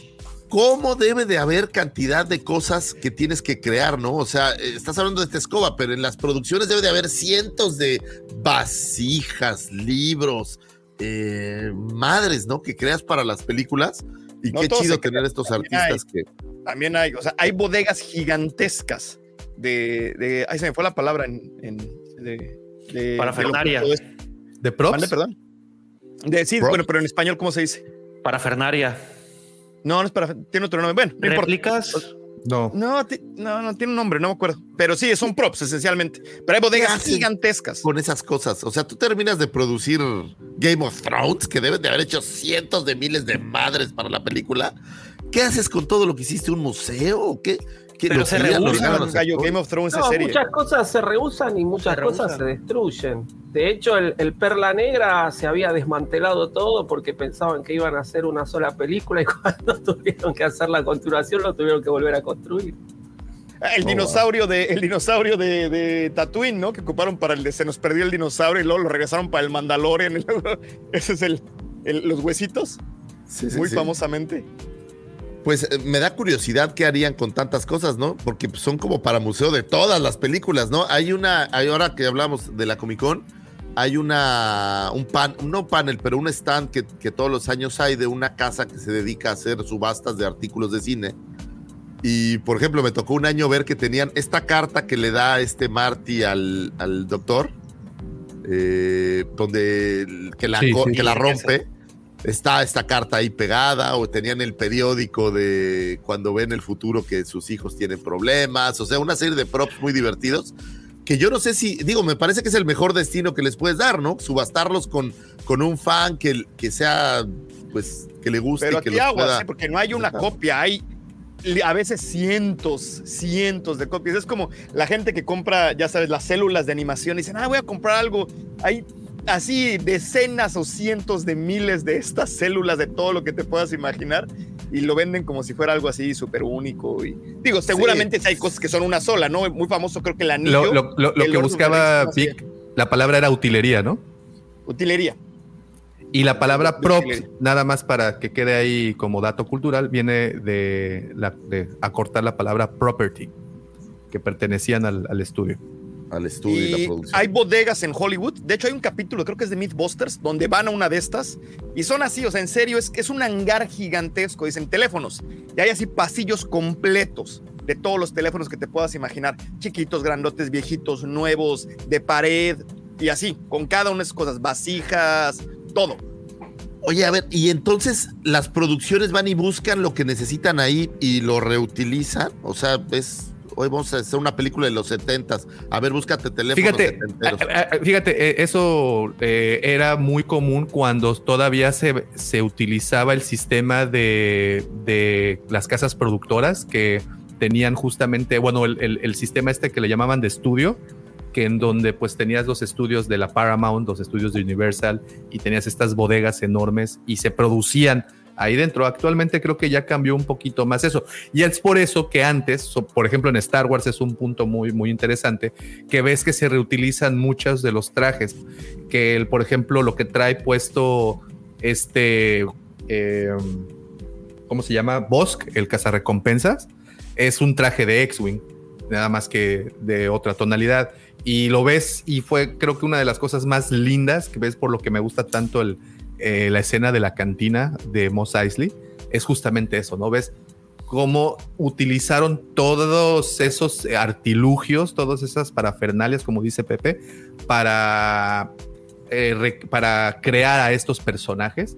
Y por eso es que hay tantos. Y sabías que lo que trae puesto aquí este güey, eso lo utilizaron en tal película porque se reutilizaba, pero era porque tenían el sistema viejo de estudios, que era básicamente. Pues, ni no sé, profe, ¿eh? A lo mejor todavía- estoy equivocado, pero creo que era así, ¿no? Más o menos el. No, no, sí, de hecho la más famosa es la cabeza de, de IG-88, que es una de las cafeteras que se ve atrás en la cantina. Que hay creo que tres cafeteras en la cantina, una de esas la usaron y se la pusieron. También en el mando salió esa. Ah, mira, aquí, aquí me corrige 88. Gabref.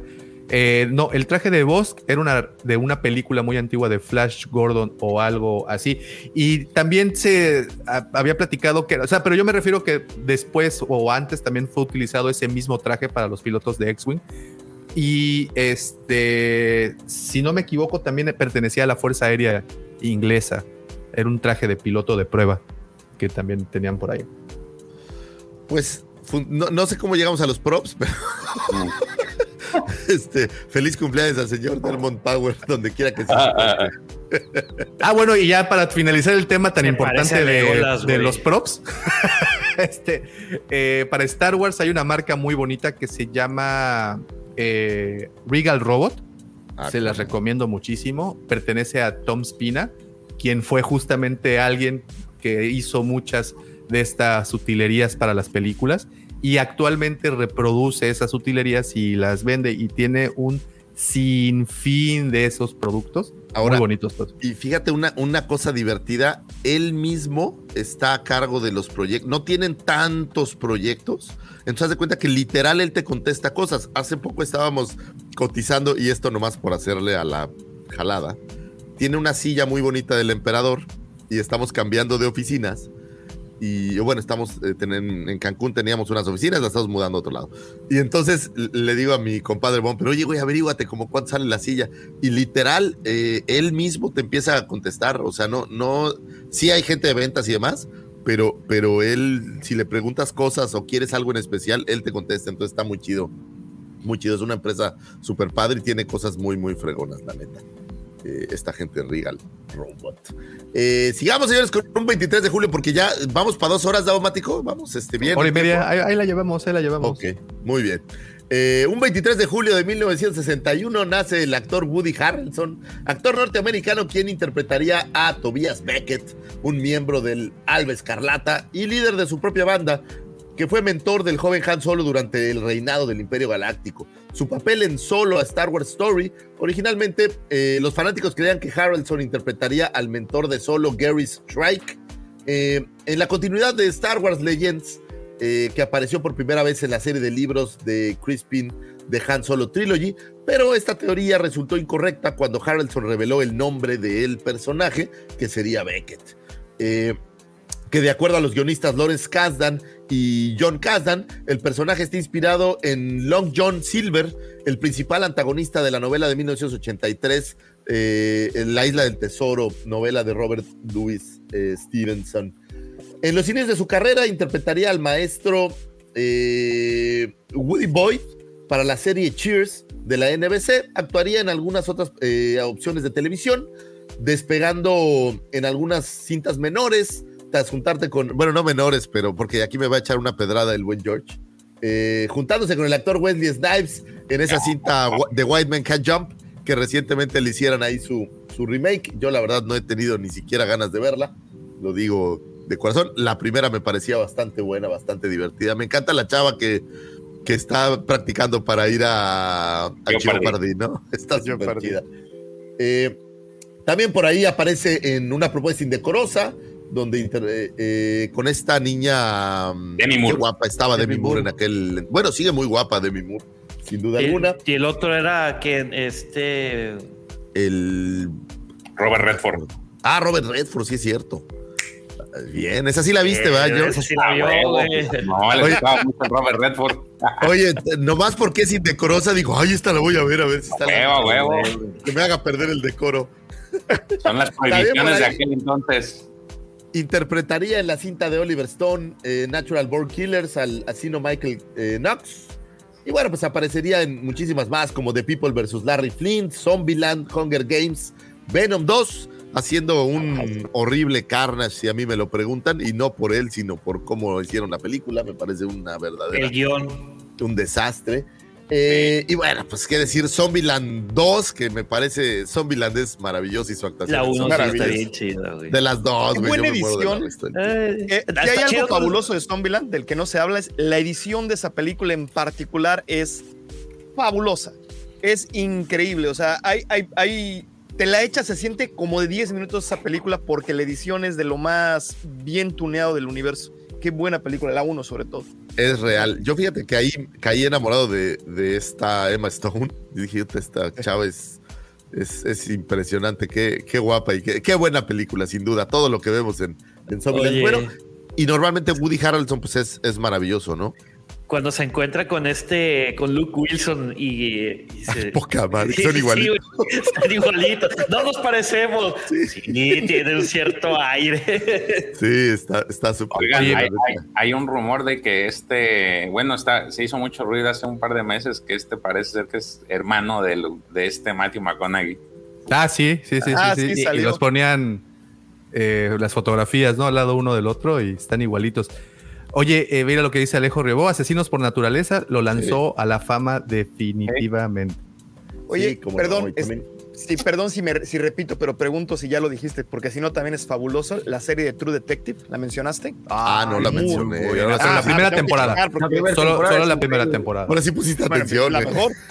Ahora sí llegó a tiempo el mensaje a Australia. güey. Sí está buena la de True Detective. A mí ¿Eh? sí me gusta mucho. ¿Sí, primera ¿sí la temporada. recomiendan? Mucho. La La primera temporada al menos, mucho, mucho. Y además Sale Alexandra Daddario, ufa Uf. calufa.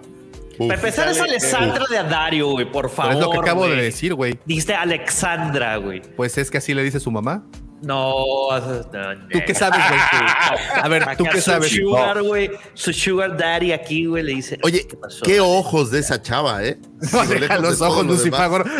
Oye, estoy, está- oye, estamos Así hablando de, dice- de cosas de. Hay niños, par de Tabomático, hay niños. Ay, ojos. cuando me ven esos ojos de frente, güey. Ay, suspiro, dijo, ay, me pone nervioso. Merizo. Grandotes y pe- pe- pesados. Sí, sí, sí. sí. bueno, Así me pues, gustaría hacerle a sus ojos. Qué, qué buena película, por cierto, esa de, de Natural Born Killers también, ahorita que estaba pensando en Juliette Lewis. Oye, este, este Woody Harrelson sale en Los Plomeros de la Casa Blanca. Cuando vi el Ah, póster, sí, pensaba sí. que era Tony Dalton, güey. El batillo del bigote, güey. Está igualito, güey, igualito, güey. Pues ya Oye, es de que Tony sale- Dalton tiene, tiene series en HBO, güey. Sí. El señor Ávila. Sí, señor Ávila, ¿no? Sí. Es que es buenísima esa serie, güey. La verdad me entretuvo mucho. Yo dije, no mames, güey, pinche Tony Dalton, güey, ya está firmando. No, su el- papel en Better Call Saul es magnífico. No, Oye, no, no, eh, ese es este, Tony Dalton, también la mamada. Woody Harrelson sale en esta de, de boliche, ¿no? Creo que Ah, sí es- también, sí es sí. él. ¿Cómo se llama? ¿Se Este? Big Pin, Pin, Tim Pin. No, Esa es se la- llama, de hecho, creo. Es buenísima, es muy graciosa. Una gran película. Yo le recomiendo solo. ¿Sí? ¿Esa- ¿Tú crees que está buena? Sí. No la he visto, tu recomiendo. Tobías. Ese es mi Tobías. Sí, sí, Este sí es mi está Toby. bueno. Tobías, Cada uno vean. recomienda cada cosa. Cállate, George, así. Exactamente. sí. ¿Qué, qué sutileza, esa magia de la sutileza que tiene el profesor. Yo la admiro tanto, profesor. Ya hacía falta. Un caballero, de verdad. ¿Cómo? Qué, qué bonito, qué bonito. Para que aprendas, George. lo que es la- Oye, también sale en la película Woody Harrelson actúa muy, me- digo, esta película me gusta, es la de eh, No Strings At- no, esa es la otra. eh, Amigos con beneficios. Ah, sí. Friends with, Ah, eh, sí. be- Ah, ah, ah, El jefe, ¿no? mande. Es el jefe, ¿no? Si mal no recuerdo. No, es el colaborador de, de Ah, Justin. Lucifagor, ¿te acuerdas que te había recomendado? Es que vas a tardar como medio podcast, güey. Yo lo que quiero decir es rápido, güey. Van a hacer huelga. Saludos, Mandalor Express, brother. ¿Ya terminaste o no? Pero que sí quiero decir algo. No, ya, ya, dale, güey. Ah, No, ya no quiero, dice. No, no, Ya yo, me yo voy. sí quiero acabar Ah, el no comentario. Ah, yo, No, bueno, bueno, ya, chiquito, no A ver, sí, a ver, chiquito, no se enoje, a ver, papi. ándale, güey. Ay, a ver, unos ojitos, unos ojitos, a ver, Pepito, unos ojitos. No, ya no. Ya termina, güey. Por favor. Es que ya se le olvidó, güey. Mira la tortuguita. Bueno, ya, por favor, dejen, pónganse serios. El profesor está serio, no puede ser que los demás estén chacoteando. La gente Anda, viene Pepe, por favor, termina ya. comentarios que tengan No. cierta solidez y cierto, no chacotas. Bueno, ok, entonces en lo, que se decide, en lo que se decide, Pepe, eh, eh, Lucifer, ¿te acuerdas que te había recomendado una serie que se llama, bueno, una miniserie, película, creo que es película, que se llama El Triángulo de la Tristeza? Ah, sí me acuerdo, no la vi. No la viste, Ay. bueno, si no tienes Me acuerdo que la me oportunidad, recomendaste, pero no. es no una vi. película que está actualmente en Prime Video, se llama El Triángulo de la Tristeza. Es, es humor negro a reventar. Y si tienen oportunidad, véanla porque ahí aparece Woody Harrelson de, de capitán de barco. ¿No es una ¿Un del barco? Sí. Ah, estuvo nominada al Oscar esa pinche película. Sí, sí, sí, sí, sí, está muy buena. Y, y les digo, es humor negro a morir. Ah, la voy a ver, la voy a ver. Oye, Juegos del Hambre también. Ah, sí, que te sale No, de no borrachales, mencionaste, ¿no? Yo le iba a decir, pero como no estaba poniendo atención, dije, seguro la dijo, me van a. Me van a No, sí la dije, sí, sí la dije. Sí, Ahí está. sí, sí la dije. Pero a mí tampoco Es me ponen atención, Pepe, no te preocupes. menos. Yo sí sé lo que se siente, Pepe, porque yo digo estas chingaderas cada fin de semana y a media, a 30 segundos de decir algo me dicen, también salen Juegos del Hambre, güey. Y lo acabo de decir.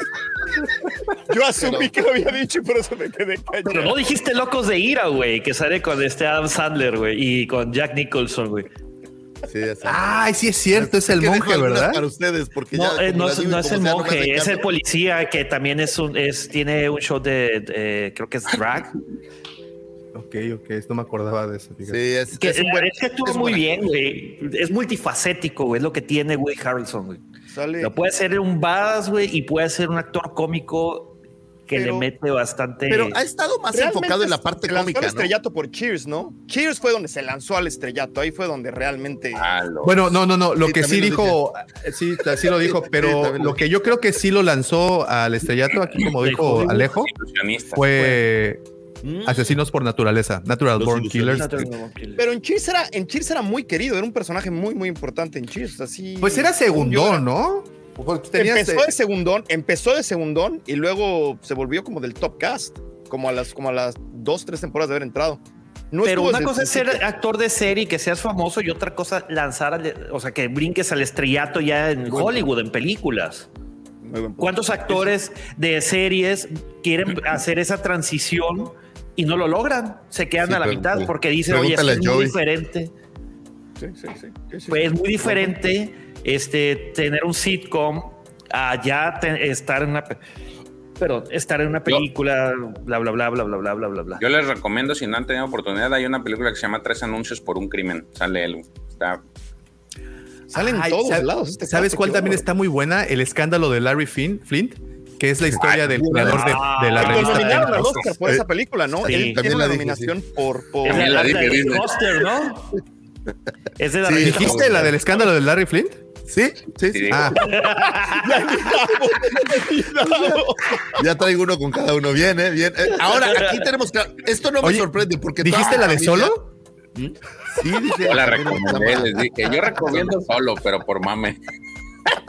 Sí, este. No, ya, neta, la de tres anuncios por un crimen está chida. Como Está- Pepe está lo. Oye, esa de los ilusionistas que decías también, está, me gusta, es muy ingeniosa, ¿no? Me gusta La, mucho. la- está chido. La 1 sí, la 2.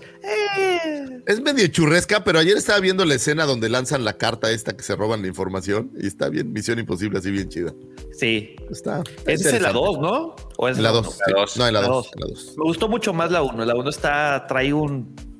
El, el twist del final y todo es, es bastante chida, me gusta. Sí. Muy bien, señores, pues ya para terminar estas astroefemérides, nos vamos con un 23 de julio de 1974. Nace la actriz israelí Orly Shoshan, conocida por interpretar a la maestra Jedi eh, de raza Togruta Shakti. Para las precuelas de Star Wars, el grado de expertise de combate que Shakti eh, tenía, bueno, pues era, era alto.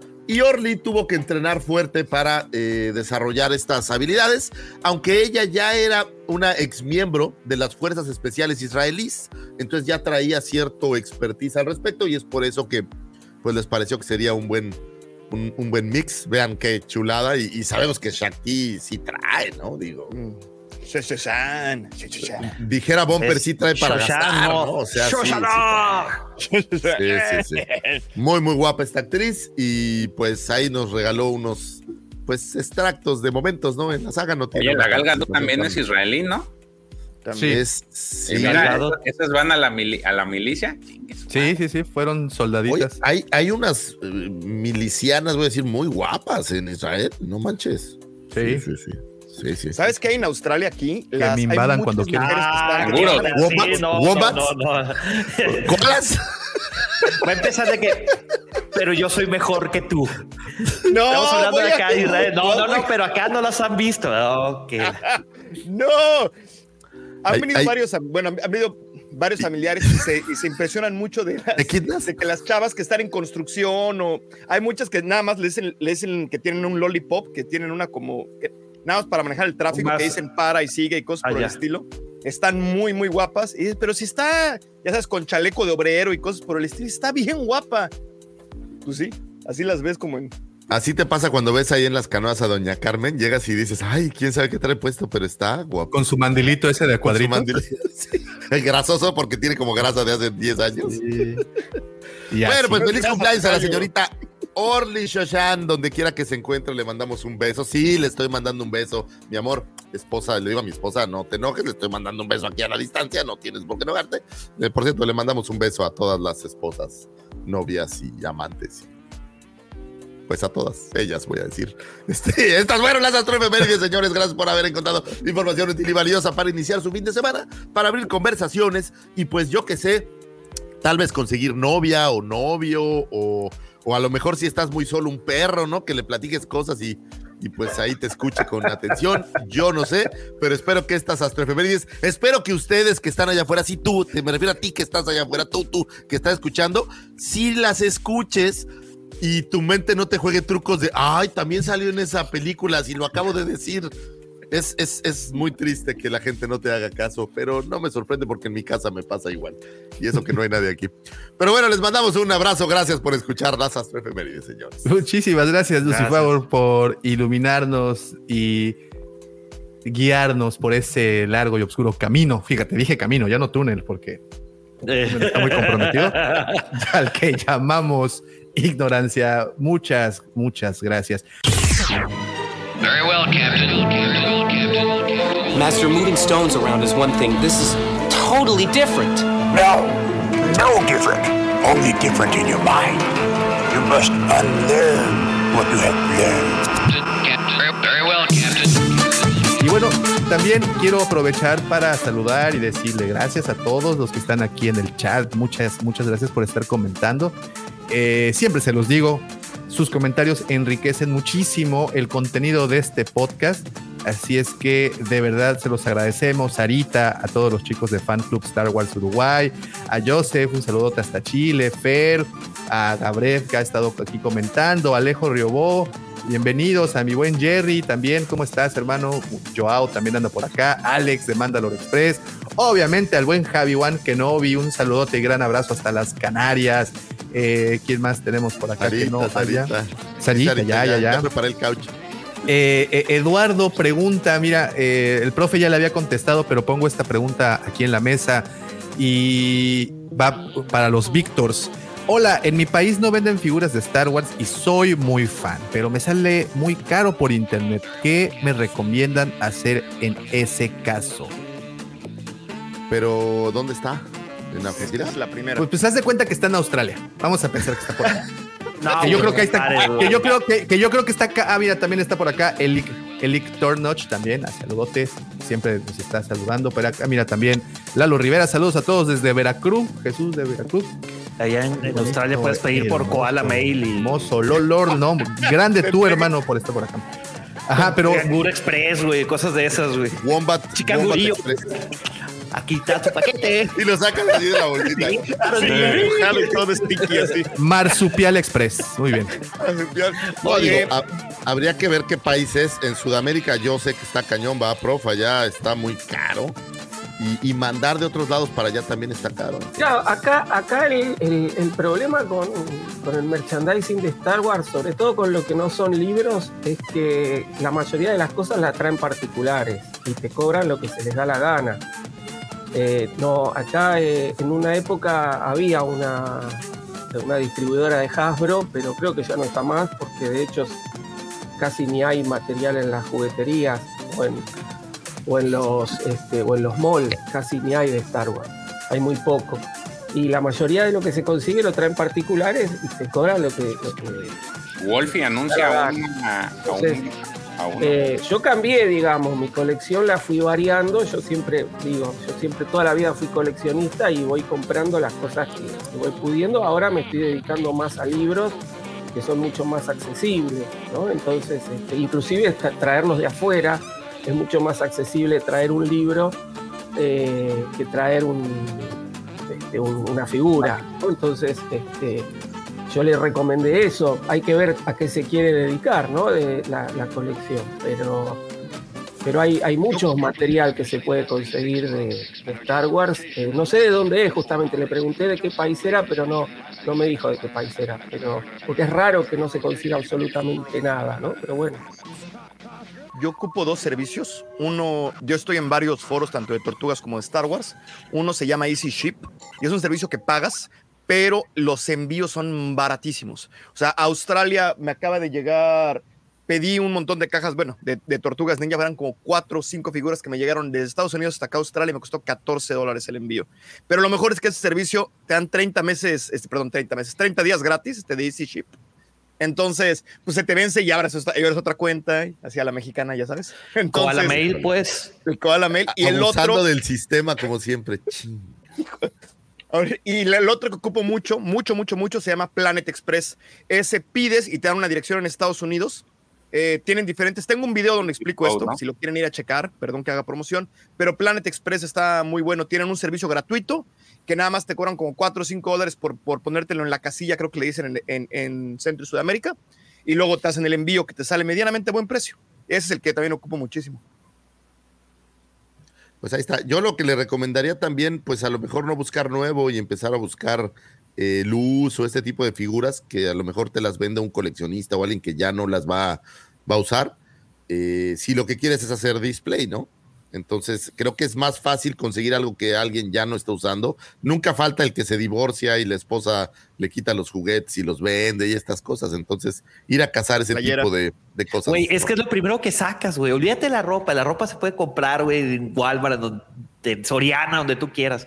Pero los coleccionables y las criaturas, apá. Sí. ese Hablando es. en serio, güey. Been there, done that. Twice. Twice. Mira lo que Bien. dice, en Plan Express entregan los paquetes un robot, una cíclope y un pelirrojo raro, ¿no? Siempre es el chiste. También el chiste de la araña gigante. La araña gigante con un cocodrilo encima. Este. Ok. Mira, Acá en Texas. Saludos, Oye, Alex. una, una- una- una pregunta, digo, no tiene nada que ver con Star Wars, pero tengo un chorro de curiosidad. ¿Vieron el tráiler de Will- Nada de lo que hemos dicho tiene que ver con Star Wars Sí. digo, hace un rato, güey. Este, ¿Vieron el tráiler de Wonka? Sí, como no. El serial. ¿Les no Lo he gustó? visto, fíjate. No lo he visto, no lo he visto, no lo he visto. Sí, sí, me sí, gustó sí. mucho. Se ve interesante, se ve interesante. Y más que amplíen así el, el lore de, de, de Eh, Willy Wonka. Es que no sé, ya ves de que. Digo, yo no he visto la película original, ni modo. Ya, ya, Pepe. Pero ya. vi el remake. Ah, Ya, ya le partiste. Si criticabas empezamos- a George por no haber visto está en. HBO. Pero, este, No, O sea, creo que no No, no, no, sáquenlo que fuera. Yo no Que- creo que que no no puedas llegar a, este momento de tu Que vida sin haberla visto. O sea, o sea, eh, tienes que ir con los ojos cerrados. La pasaban en el canal 5. Peor, peor que George lo tuyo ya. Peor que Sí. Hoy la veo. Les prometo que hoy la veo. No, pero pues ya te expusiste, güey. Sí, güey, hubieras no dicho, "Ah, no el podemos- remake me gustó mucho y ya. no podemos des- otro, pero- no podemos desver esa babosada, güey. ¿no? Sí, se va a quedar en los Y- anales y, como E.T. de criticabas George, ¿eh? a George, güey. Sí, yo creo que ya George. No, espérame, espérame, espérame. Yo te creo acaban que de ET, desbancar. eh, ahora ET todavía es más. oh, no, no, sí, no, no. ET exacto, es- exacto. Mira, dice, dice yo, a George le hicieron la, la bullying por no ver ET. No, pues dijiste que Sí, te se va a voy, acabar, Oye, se va seis meses y llega con esta. Llegó con esa. Dice Bueno. Christy, ya me siento menos culpable de haber echado de cabeza al George. ¿Saben qué? Me voy a ir a verla en este instante. Ay, por favor, ya, no hagas drama. No, no es cierto. No, me tengo que retirar porque tengo junta a las Ay. nueve y tengo que alistarme. Sí, sí, sí. No, vete, eso- eso- vete. eso- sí, Exactamente. por vergüenza, mejor. Vete. No, no, no. Sí, sí. Ya, ya, Sí, ya- ya- sí, sí. Di que por vergüenza te estás retirando. Está También, bien, no también. pasa nada, güey. No pasa nada. Uno sa- es de sabio saber cuándo retirarse. Sí, sí. Ándale, Pepito, cuídate. Ahí les aventé el buscapiés. Sí, sí, sí, sí. Bueno, este, muchísimas gracias. Este, querido Lucy, Víctor Koala, George, Davo, profesor, querido Juan Puditorio, eh, y nos vemos el siguiente sábado, si Dios mediante. ¿Vale? Excelente fin de semana. Vaya. Eh, Bye, bye. Bye. Ay, pero Lo no se ha lavas. acabado el podcast, eh, muchachos. Digo así, la gente ya se empieza a desconectar. Así, no, Sí, no, no, no, tranquilo, no, no. tranquilo. Es que una hora. Digo, Pepito bueno, se entonces, tomó, este, se sí tomó el- media hora para despedirse, güey. Pero Pero el trailer de Azoka, más bien que el de. ¿por qué estamos hablando de ese trailer cuando sa- salió el nuevo de Azoka, no? Sí, en el anterior ya había salido la cara completa de Throne, Porque aquí ya sale una toma muy. No, era espalda sobre el como. anterior, ¿no? Sí, pero se veía como filtrado, ¿no? Una imagen de la cara. Sí, aquí de la ya cara sale con- o sea, se le ve Del toda la cara Celebrations, creo que ese es el trailer que enseñaron en Celebrations, donde se, porque se había el filtrado la, trailer la fotografía. de Celebration es este es el primero, pero extendido. Este trae otras escenas que no traía el primero. Pero en el primer, en el que les enseñaron Celebration, sí sale el rostro de Tron. Oye, yo tengo una, una anécdota aquí interesante, perdón si me... Pero me parece bien interesante con, en base a Disney Plus, porque me regresé el, hace dos días y dije, voy a volver, voy a, volver a ver este... eh, pues quería ver todo de la, la- la- la- la- la parte animada, porque va a salir Ahsoka y la mera verdad es que en la parte animada, sobre todo Clone Wars y Yo me encontré una guía. el Filoniverse, el Filoniverse, pues sí, sí, sí cogió ese pie, la mera verdad. Dije, no, voy a poner al tanto para poder ver a Soca. Y me di cuenta que tenía dos semanas Disney Plus que no había pasado porque cambié de tarjeta de crédito. Pero espérate, además manejo, este, comparto el password con otras, bueno, tres personas y nosotros, donde hay gente de todas las edades, mis hijos, este, unos, unos amigos de la familia, o sea, cuatro casas compartimos el password, dos semanas, nadie se dio cuenta que Disney Plus no funcionaba. O sea, ahí fue donde dije, en la torre, o sea, si hubiera sido Netflix, al día siguiente me hubieran estado hablando, oye, ¿qué pasó con el password? Disney Plus, dos semanas, nadie se dio cuenta. Me Ah, quedé, se, me, me congelé, dije, dos semanas, casi 16 personas o 14 personas, nadie nunca quiso poner Disney Plus, de todas las edades, desde un niño de 5 años hasta un señor italiano de 60. Bueno, Ah, papá es que en 70 nuestra- ya. Australia se manejan de formas misteriosas. No, mi papá está en México, mi papá y mi mamá. Ah, O sea, aquí, yo, ¿en aquí lo vemos todos los días, güey. Todos los No, bueno, días no estoy diciendo que esté, no, no estoy diciendo nada, nada me llamó mucho la atención porque, o sea, como que dije, nadie se dio cuenta en dos semanas que Disney Plus no había, no había, no había jalado. Quiere decir Me- que estás pagando en vano. No, Exacto. ya, ya no estaba pagando, por, bueno, sí, obviamente, pero no estaba pagando porque no pasó la tarjeta tal cual. Fíjate. No, sí, sí me puso a pensar. Acá sí se ve diario también, como allá con. O sea, se- eh, mis hijos ven Netflix y Disney, Plus. 100%. Todo lo demás, como Acá- que no le hace mucho caso. Acá hay otro servicio acá en Australia tan importante que se llama Stan, que es parecido como a, a Pico o a uno de esos donde está casi todo. Entonces también es parte de eso. Pero si esto hubiera pasado hace seis o siete meses, no creo que, o sea, creo que todo el mundo se hubiera dado cuenta.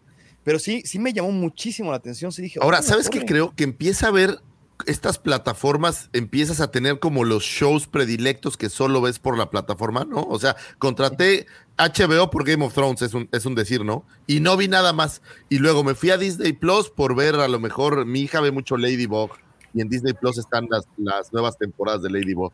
Y literal ama Ladybug. Pero también están las temporadas viejas en Netflix.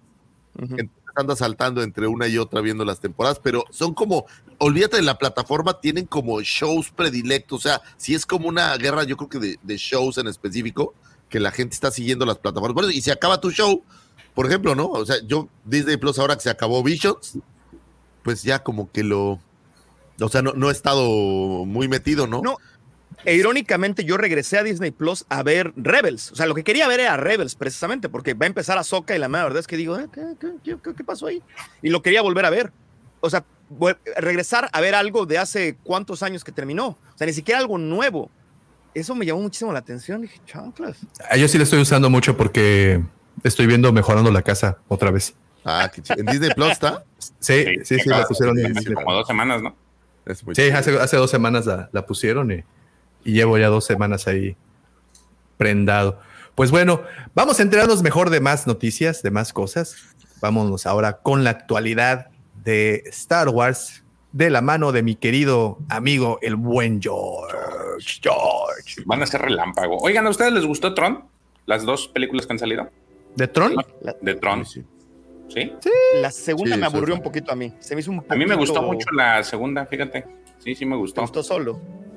A mí, me- a mí también me gustó. ¿Sabes qué? La parte visual es linda, güey. De ambas. Ah, la ¿eh? parte Me visual que la es parte visual es muy padre. y, y en la nueva, todavía con la música, creo que es, creo que es muy linda. O sea, a mí me gusta La más serie no que la he visto, no sé si alguno la ha visto la serie la animada. serie animada. Sí, No. también está. No, no la. No, yo No yo. Pues bueno, resulta no, pues pero- que ya quieren, quieren sacar la, la tercera entrega de Tron. Y de hecho, este, pues ya empezaron con el cast. Y uno de los que este, se va a unir junto a Jared Leto, que es el que, digamos que, el, el fuerte, y este Evan Peters. Entra también este Cameron Monaghan, actor pues, que vemos ¿en serio? presentar a Cal Kestis en, en la famosa, los famosos juegos de Jedi, Jedi Fallen Order, Jedi Survivor, lo cual pues es, digo, siendo tema de, de Star Wars y siendo tema de eh, ciencia ficción, James Cameron, que son de los grandes aquí, este, pues resulta ser que él va a estar en, eh, participando en esta, en esta película. Todavía no se tiene fecha, todavía no se tiene eh, más detalles, solamente sabe que va a estar Evan Peterson, eh, Jared Leto, obviamente Cameron Monaghan, Greta Lee y Jodie Turner Smith, que le decía al profe en- cuando, cuando nos compartió esta nota que si hay algo que no me gustó de esta mujer fue el tema de la celebration. Y miren que yo ya vieron que no, no, este, no me ando con medias tintas también cuando hay que echarle, echarle a la Alta República, y es algo que no me gustó. Y fue la parte en la que sí hizo el comentario de que Star Wars era muy patriarcal, chingada, ¿no? Pero bueno, ahí queda para la anécdota. Ya también en su momento hicimos su revisión. Entonces, chido por eh, Cameron Monaghan, porque a mí me parece que eh, eh, Cal Kestis es un gran personaje y le das cara con él. Y él se ha puesto en su papel en cada entrevista que ha hecho y está, pues se le ve que está a gusto, que le gusta el. Eh, el sueño, ¿no? Sí. O sea, ya se puso el poncho y está, y sí, fabuloso. Sí, sí, sí, sí. Entonces, ojalá y- y se dé bien, ¿no? Recientemente abrieron el juego nuevo, ¿no? O está por abrir el juego de Tron en, en Sí, Disney. sí, Entonces, sí Creo que va a tener un auge de regreso un poco lo que es Tron, que mal que bien es una saga. Que- y que lo clausuran. No lo habían abierto y ya lo habían clausurado por falta de inclusividad. Porque las personas muy, muy grandes, o sea, se- con sobrepeso, no podían, no cabían en las motitos. Pues sí, es, es- hay todo un tema al respecto de eso, pero era, bueno, que, era, tema es- que era gordofóbico el juego. Dice. pues, ni modo. Tendremos que Bueno, bajar de esperemos, peso. esperemos le vaya bien. Este, porque pues se- ya, ya es un personaje estimado dentro de- del fandom de Star Wars, ¿no? Y eh, ahora aquí, siguiendo con la misma temática o con el mismo actor, resulta ser de que aparentemente ya va a haber una tercera entrega de, de esta saga de Cal Kestis. Eh, esto se dio a conocer gracias a que se dio una publicación en esta red social de, de empleos que se le llama Linke- LinkedIn. Este, y estaba textual, decía la publicación, estamos buscando un escritor de juegos principal altamente capacitado que adopte nuestra filosofía y comparta su experiencia adquirida con esfuerzo para ayudarnos a crear una increíble experiencia de Star Wars para nuestros jugadores en un divertido entorno de acción y aventura en tercera persona. Esto es la, la marca que está publicando esto, lo Oye, cual pues... ¿A ¿Qué poco pasó? necesitas abrir eso a LinkedIn? Hay, hay, debe de haber gente que tiene a los. eh, A los No, pero sí es muy ahí. común, ¿eh? Sí, sí es, sí es, sí, sí, sí, sí, sí. Sí, sí es muy, este, sí es ¿Crees muy que lo hagan por publicidad? Ahora o sea, es- ya- seguramente ya tienen su shortlist de, de seis o ¿no? siete personas y dicen, vamos a ponerlo afuera para que, ya sabes, todo el mundo diga, ay, qué buena onda son los de Disney, lo abren para quien sea. Puede ser Pero pues para ya, levantar realmente el- ya, ya la chamba ya está dada, ¿se, ¿no? sabe, ¿se sabe que es para, para una continuación de este juego? O porque no ya se había dicho que se iba, iban a hacer tres juegos. Ah, momento Sí, pero la nota no dice que es para específicamente. No, no, no, no, no. Survi- Este, Fallen Order. No, no. Pero pues es el mismo estudio el que está este, buscando. Entonces, pues que se A mí me suena más a, a- a publicidad, no publicidad. O sea, sí, tú di que estamos ser. trabajando en el juego. Oye, a lo mejor ni les han dado el, el- el derecho a hacerlo, pero pues ahí ponle, a lo mejor dice Disney, sí, hasta el- la tercera entrega. pues, No, ya creo que ya estaba, la, la tercera ya estaba, ya estaba anunciada, ¿no? No, la Sí, tercera ya estaba anunciada y el juego ya estaba. Sí quedaron que iban a hacer tres videojuegos. Eh, me parece que va a ser la conclusión. Sería interesante, fíjate bien tú, Luz- Lucy Favor, que ya lo terminaste. Sería interesante ver la parte del lado oscuro de este cabrón. Yo Es- creo que eso sería padrísimo porque tienes aquí unos glances así de ese lado oscuro. Sí, es- es- esa parte estaría Cuando chida. se pone loco, muy- estaría padre. Si me, si me permiten volver a mencionar a Kyle Katarn, bastante por ahí, ¿eh? Bastante, un par de guiñitos y toques de sombrero hacia a precisamente a, Pues diga- digamos sobre mejor todo con la parte del 2.0 de blaster. este. ¿No? Ahora, la- eh, ¿tú esperarías que esa tercera entrega ya le diera cierre al personaje, porque al final, si vemos los eventos posteriores de, en general de Star Wars, pues obviamente no aparece él en ningún lado. ¿Habrá una razón para que no aparezca? O sea, ¿le darán un cierre como tal? ¿O simplemente... Pues me parece que te la dejaron abierto con el tema de Tanalor, ¿no? El planeta este que al que Claro, llegan. que, que se refugiaron allá. Sí, puede Pero ser. no- que- la mantis no aparecía en, en, en Rise of Skywalker. No, no, la- no recuerdo haberla visto. Creo que sí aparece la mantis. Habría- ahí. habría que Al final, donde, están, donde salen todas las naves. Sí, sí, sí, en esta escena donde salen Creo todos. que sale el Ghost y todo esto. Creo que en algún lugar no. Igual. Mira, si no- no me entrecierras los ojos así, sí sale. ¡Ay, sí es cierto! Sí, es cierto. Es la mantis, no, es, un, es una mancha, perdón. Es una mancha. No, pues no, no, no, no sé, no sé, habría que revisar esa y volver a rever la, la película o esa, o al menos esa escena para ver si sale, pero con lo que termina el juego o con, lo, con los guiños que te da el juego, pues pareciera que ese va a ser el, el destino, ¿no? Y por eso justifican de alguna forma que no puedas ver a, a Cal Kestis des- en eventos posteriores. Sí, aunque ojo, pueden salir y entrar de Tanalor, ¿no? O sea, en teoría se mudan ahí Sí. para estar seguros, pero podrían regresar a hacer triquiñuelas y. Spoilers, no. lo he terminado. Ah, ¿no? Todavía no llegan a Tanlador, todavía no llegan a. Ay, No tocayo, tenido pues ya pasaron como un mes que salió también. Sí, ya digo. sé. pero no he tenido no tiempo. abril, No mayo, he tenido junio, tiempo. julio, ya. Estoy igual que el Pepe, estoy igual que el Pepe. ¿A qué hora tienen tiempo? Ah, no, a ver, a ver, a ver, a ver. Ya con las quejas de Pepe es suficiente, ¿eh? por favor. Ya no queremos otro pinche quejonero que no hay tiempo. De Sí. 2 a 4 de la mañana hay tiempo suficiente para hacer casi cualquier cosa, Tocayo. Digo, ya si quieres poner tu pretexto de que me das sueño y no sé qué es otra historia. Pero tiempo en la vida hay. O sea, Todos tenemos dormir 24 cuatro horas, horitas- es como lo usamos. Con dormir cuatro horitas al día, tal vez cinco si andas cansado, es más que suficiente. Aprovecha lo demás, Tocayo. Pues está bien, ojalá que sí. Ojalá que sí. Si, de re- si apenas es este rumor que está buscando escritor, pues son como tres años, ¿no? ¿O ¿Cuánto tiempo le Pues se tardaron, yo creo que sí, se tardaron bien poquito en hacer este. Lo se que lo pasa es que ya tienen todo, ya tienen los assets, ya tienen, ya tienen casi todo, ya es mucho más rápido. El primero siempre se lleva mucho más tiempo. Déjate tú de Este- eso, ya lo que les había dicho hace creo que dos semanas, la, la, la industria del videojuego ya se puso en un estado muy cómodo de lanzar el juego y repararlo después, ¿no? Que es lo que le está es pasando en la PC. Entonces lo lanzo y ya después me hago pelotas, ya con que lo vendan, ya en el camino lo voy reparando. güey. Ocupa Unreal, sí ocupa Unreal esta, ocupa Unreal Engine, ¿verdad? Este juego. Según yo sí. Según no me yo sí, acuerdo si porque logo, Unreal pero- es muy, muy, muy, muy rápido de desarrollar. Es- ya tiene casi todo, muy, muy fácil. Entonces, pues bueno, vamos a ver, vamos a ver qué nos depara. El digo, en el futuro cercano, pues está Outlaws. Eh, entonces, al menos el siguiente año se supone que vamos a tener Outlaws. Esto podría tardar dos años más y no va a haber problema. Entonces, ojalá, ojalá y se dé. Y este, yo esperaría que en algún día tomen alguna parte, tome, tome partida en alguna serie, alguna película este cabrón, porque la neta el personaje, su historia más que nada, me- a mí me ha gustado mucho, ¿no? Pero ¿no crees que sí podrían hacer una serie? O sea, te tienes al, al- al actor en, Ah, en que una pueden, edad pueden. En la que Y es un actorazo. Es un ¿Lo Sí, viste en sí, lo Shameless? la ¿Alguien vio Shameless? Es un muy buen actor. Nadie ha visto Shameless. La, la serie de Shameless. Váyanla a ver, No. por favor. Es excelente, excelente, excelente serie. Y él, él, él es, uno de los, es uno de los hijos. Y hace muy, muy buen Güey. papel. Salen Malcolm en el medio y está padrísimo su papel. Eh, Pues ahí está, ¿Sale creo que sí Malcolm? pudiera funcionar. sí, de chiquito. Sí, Ese ese- que se el le ponen calcetines en guapo. ¡Claro! Digo, a BD-8 ya lo vimos por ahí, a BD-1, entonces Sí. creo que ¿Quién quita y no salga? quien quita y sale en el Mandaloriano temporada 8, o la que sea.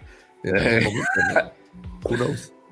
Bueno, creo que la noticia más importante de esta semana efectivamente fue el tráiler de Ahsoka. No lo vamos a pasar por temas de, de lo que siempre nos, nos dan en la madre, YouTube. Pero miren, les estoy compartiendo el supuesto calendario de, las, de los capítulos. Eh, como ya es de costumbre para Disney y Star Wars, el, pre- el primero episodio y el segundo van a salir en, un sola- en una sola sentada. Y ya después vienen pues el, el ¿Cuál, consecutivo de episodios. ¿Cuál es la lógica detrás de eso? ¿Saben? No sé, güey. Piques, que te piques. O sea, ves el primero y como que no te alcanzas a picar, ya ves el segundo y está ahí. En la yo me emociono, yo me emociono nada más. Yo también me emociono. Sí. O sea, creo que esta, desde, desde el Mandalorian, es la que más ganas tengo de ver. Tengo muchas, muchas ganas de ver esta serie. En serio, no me acuerdo de una que me hypera tanto de Star Wars desde la temporada 2 del Mandalorian. Así. Y es este salto cuántico entre la Soca niña rebelde molesta de Clone Wars. Ahora ya esta Soca es, ya es full. Pues ya la vimos en Mandalorian, ya vimos el, lo que se Sí. en, Boba, en Book of Boba Fett también. Y además Ya el casting de Rosario 2 Ahsoka. son. ¡mua! O sea, ¿qué te digo? Sí, de hecho salieron, salió el tráiler, eh, digo, si no lo han visto, váyanlo a ver. También salió a la par, un, creo que uno o dos días antes salió un promocional de Ahsoka en el que este, te- toman una entrevista antigua del 2017 de Rosario que salió en un programa de televisión y ella decía que estaba sorprendida de que la estuvieran casteando los fans para hacer Ahsoka y ella decía, por favor, hagan que esto suceda y este y pues sale, ¿no? Al final le dan el le dan le dan el visto bueno. Entonces, sí me gust me han gustado los trailers, me ha gustado, fíjate que quiero saber, que me interesa o me llama la atención ver cómo adaptan Heredero del Imperio aquí, porque parece ser que es la tonalidad que va a tener. Sí. Oye, yo tengo ahí una, una cosa que se me hace agridulce, no sé. Le tengo mucho miedo a que Sabine Wren vaya a ser. Vaya a ser. Este. Usaria de la fuerza. ¿Ves que sale de repente? Híjole, le tengo. Eso es algo así. que trae el trailer, el nuevo. Ajá, Sí, exactamente. pareciera que. ese- Pareciera que, híjole, no sé cómo me siento al respecto. Pero pues ya todos son usuarios de la fuerza, ¿no? ¿Verdad, George? Es el problema. el- la, la fuerza ya, es el poder de la amistad. O sea, ya, ya es un. Ya es una. Todos tenemos. Ese es el problema de High Republic. Todos somos la República. Ah, no, perdón, perdón. La voz de la República. Es, es- es jabón que no se acaba. No, no, pero no, no tenemos como cada vez más usuarios de la fuerza. O sea, todo el mundo. No. Hubo un momento para mí, y fue precisamente con la película de Ryan Johnson, cuando el niño con la fuerza mueve la escoba, dije, ay, me rompiste algo. Siento que ahí, ahí ese, ese día se rompió un hay un montón de Jedi, pero si los comparas con las precuelas, son más los de las precuelas. Así. Bueno, pero en las películas ya hay todo un sistema. Bueno, en High Republic Aquí también, cabrón, nomás que no las ya leído. sé, ya sé, ya sé, perdón, perdón, perdón, perdón, sí, cierto. Ya, yo, me, yo solito me detuve. Y lo bueno es que tú solito agarraste el, el-. Exactamente. Agarrar ahí, Bueno, mano. Ya nada más para finalizar, resulta ser que, este, digo, si no lo han visto el tráiler, váyanlo a ver. Eh, esto ya lo habíamos visto, la huelga de actores. ¿Qué va a afectar? Pues a corto plazo va a ser la, el tema de la Comic Con, la San Diego. Sabe cuántos vayan a poder ir. Y este, pues toda la promoción de Azoka, ¿no? Que es lo que nos viene a, cortito plazo, digamos que. eh, ¿Cuándo es la San Diego? ¿Es la siguiente semana, Davo? El próximo jueves, ¿no, Lucifer? Ahí se nos fue. Sí, el próximo jueves empieza lo que le llaman la noche de preapertura. Viernes oficialmente, que por cierto, el viernes es el panel de Hasbro y en donde en teoría será el Haslab. anuncio del Haslab. Y bueno, nada más voy a decir eso porque si no se nos acaba el tema principal en dos segundos. Sí, ese ahorita lo, lo dejamos ya. La, la última nota es de que para quienes llegaron a ver la serie de Young Jedi Adventures el 23 de agosto, si mal no recuerdo, el 2 de agosto del 2023, o sea, este año, van a sacar otros seis capítulos de la, de la serie y a finales de año otros, otro, el, el resto para hacer un total de 25 capítulos de esta serie, que pues parece ser que está sí fue de agrado de los niños. A mí en lo particular sí me gustó. Aquí les gustó mucho. El personaje de Noobs es la onda. Entonces, este, pues esperemos que, que sí rinda frutos y que se den más temporadas. Sobre todo porque no hay, digamos, un contenido tan infantil para los niños en, en- Disney Plus relacionado con Star Wars, ¿no? Eh, sí habíamos tenido estos cortos que están en, de los que siempre hemos hablado, de los del Galaxy of Creatures y los de Galaxy of no me acuerdo, creo, creo que es el del otro robot que cuida a los, a los recién nacidos, pero un contenido como tal para niños de esa edad no había y eso me parece que es algo importante si se quiere continuar con esta este, tradición de que los niños, pues eh, Star Wars para los niños, ¿no?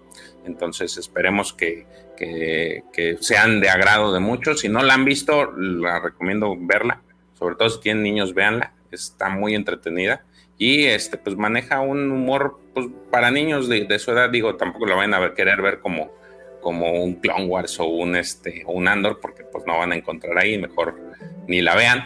Entonces, este, pero si van con la idea de que es para entretenerse, para, es un, humor muy básico, pues sí está, está divertido. Entonces, ya, con esto terminamos, Davo. Ya para. Excelente, excelente, George. Muchísimas, muchísimas gracias. The force is with you, young Skywalker. Not a Jedi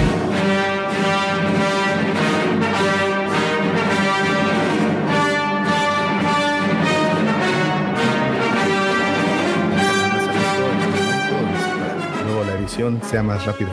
Vean, Dos, dos horas 18 minutos y no hemos empezado el tema principal. ¿Cómo la ven? Bien, entonces, George, muchísimas gracias. Ahora sí ya estamos actualizados, ahora sí ya estamos al día y e informados. Así es que, pues ahí quedó. Oigan, y pues como pudieron leer en el título, creo que ya nos restan muy pocos minutos, eh, 40 minutos, ¿verdad? Eso es todavía un mundo de tiempo. Es que, Pero es que, bueno, Gabo, iba de la mano todo lo de los. no, todo, todo, todo bailado, todo, todo bailado, porque justamente este, esta semana, para las personas que nos están escuchando en audio, esta semana, a partir del día jueves, como decía George, eh, empieza eh, la San Diego Comic Con, que es, creo yo, a, a nivel fama, pues es como la convención geek más, más que la New York? importante. En cuestión de asistencias, el año pasado la New York Comic Con rebasó a la San Diego Comic Con. Pero en cuestión de fama y nombre, pues la San Diego Comic Con sigue siendo aún más grande. Yo supongo que por el tiempo que, que lleva realizándose una y la otra, aunque también la primera New York Comic Con pues eh, tiene un poquito más de, más de tiempo. Que originalmente la primera convención que se llevó a cabo en la historia eh, de este tipo fue la, la- Feria del Juguete en Nueva York. Y esto estamos hablando del siglo de, de 1890 y tantos. O sea, ya esa es la convención más vieja que existe. Y de ahí nace, o posterior, nace la New York Comic Con. Pero en cuestión de nombre, creo que no hay una que rebase al día de hoy. Eh, bueno, la Wampacón es más importante que todas, pero, pero eso pues es tema de otro, de otro, para otro programa, Sarita. Pero bueno, eh, creo que en cuestión de nombre, la San Diego Comic Con pues es muy grande. Además de que con la San Diego Comic Con se da el banderazo de el circuito de convenciones en los Estados Unidos. Eh, empezamos con la San Diego Comic Con, de ahí se va a la Emerald City, que creo que es la que se hace en, en- Seattle. También tenemos la WonderCon, que se hace en Anaheim.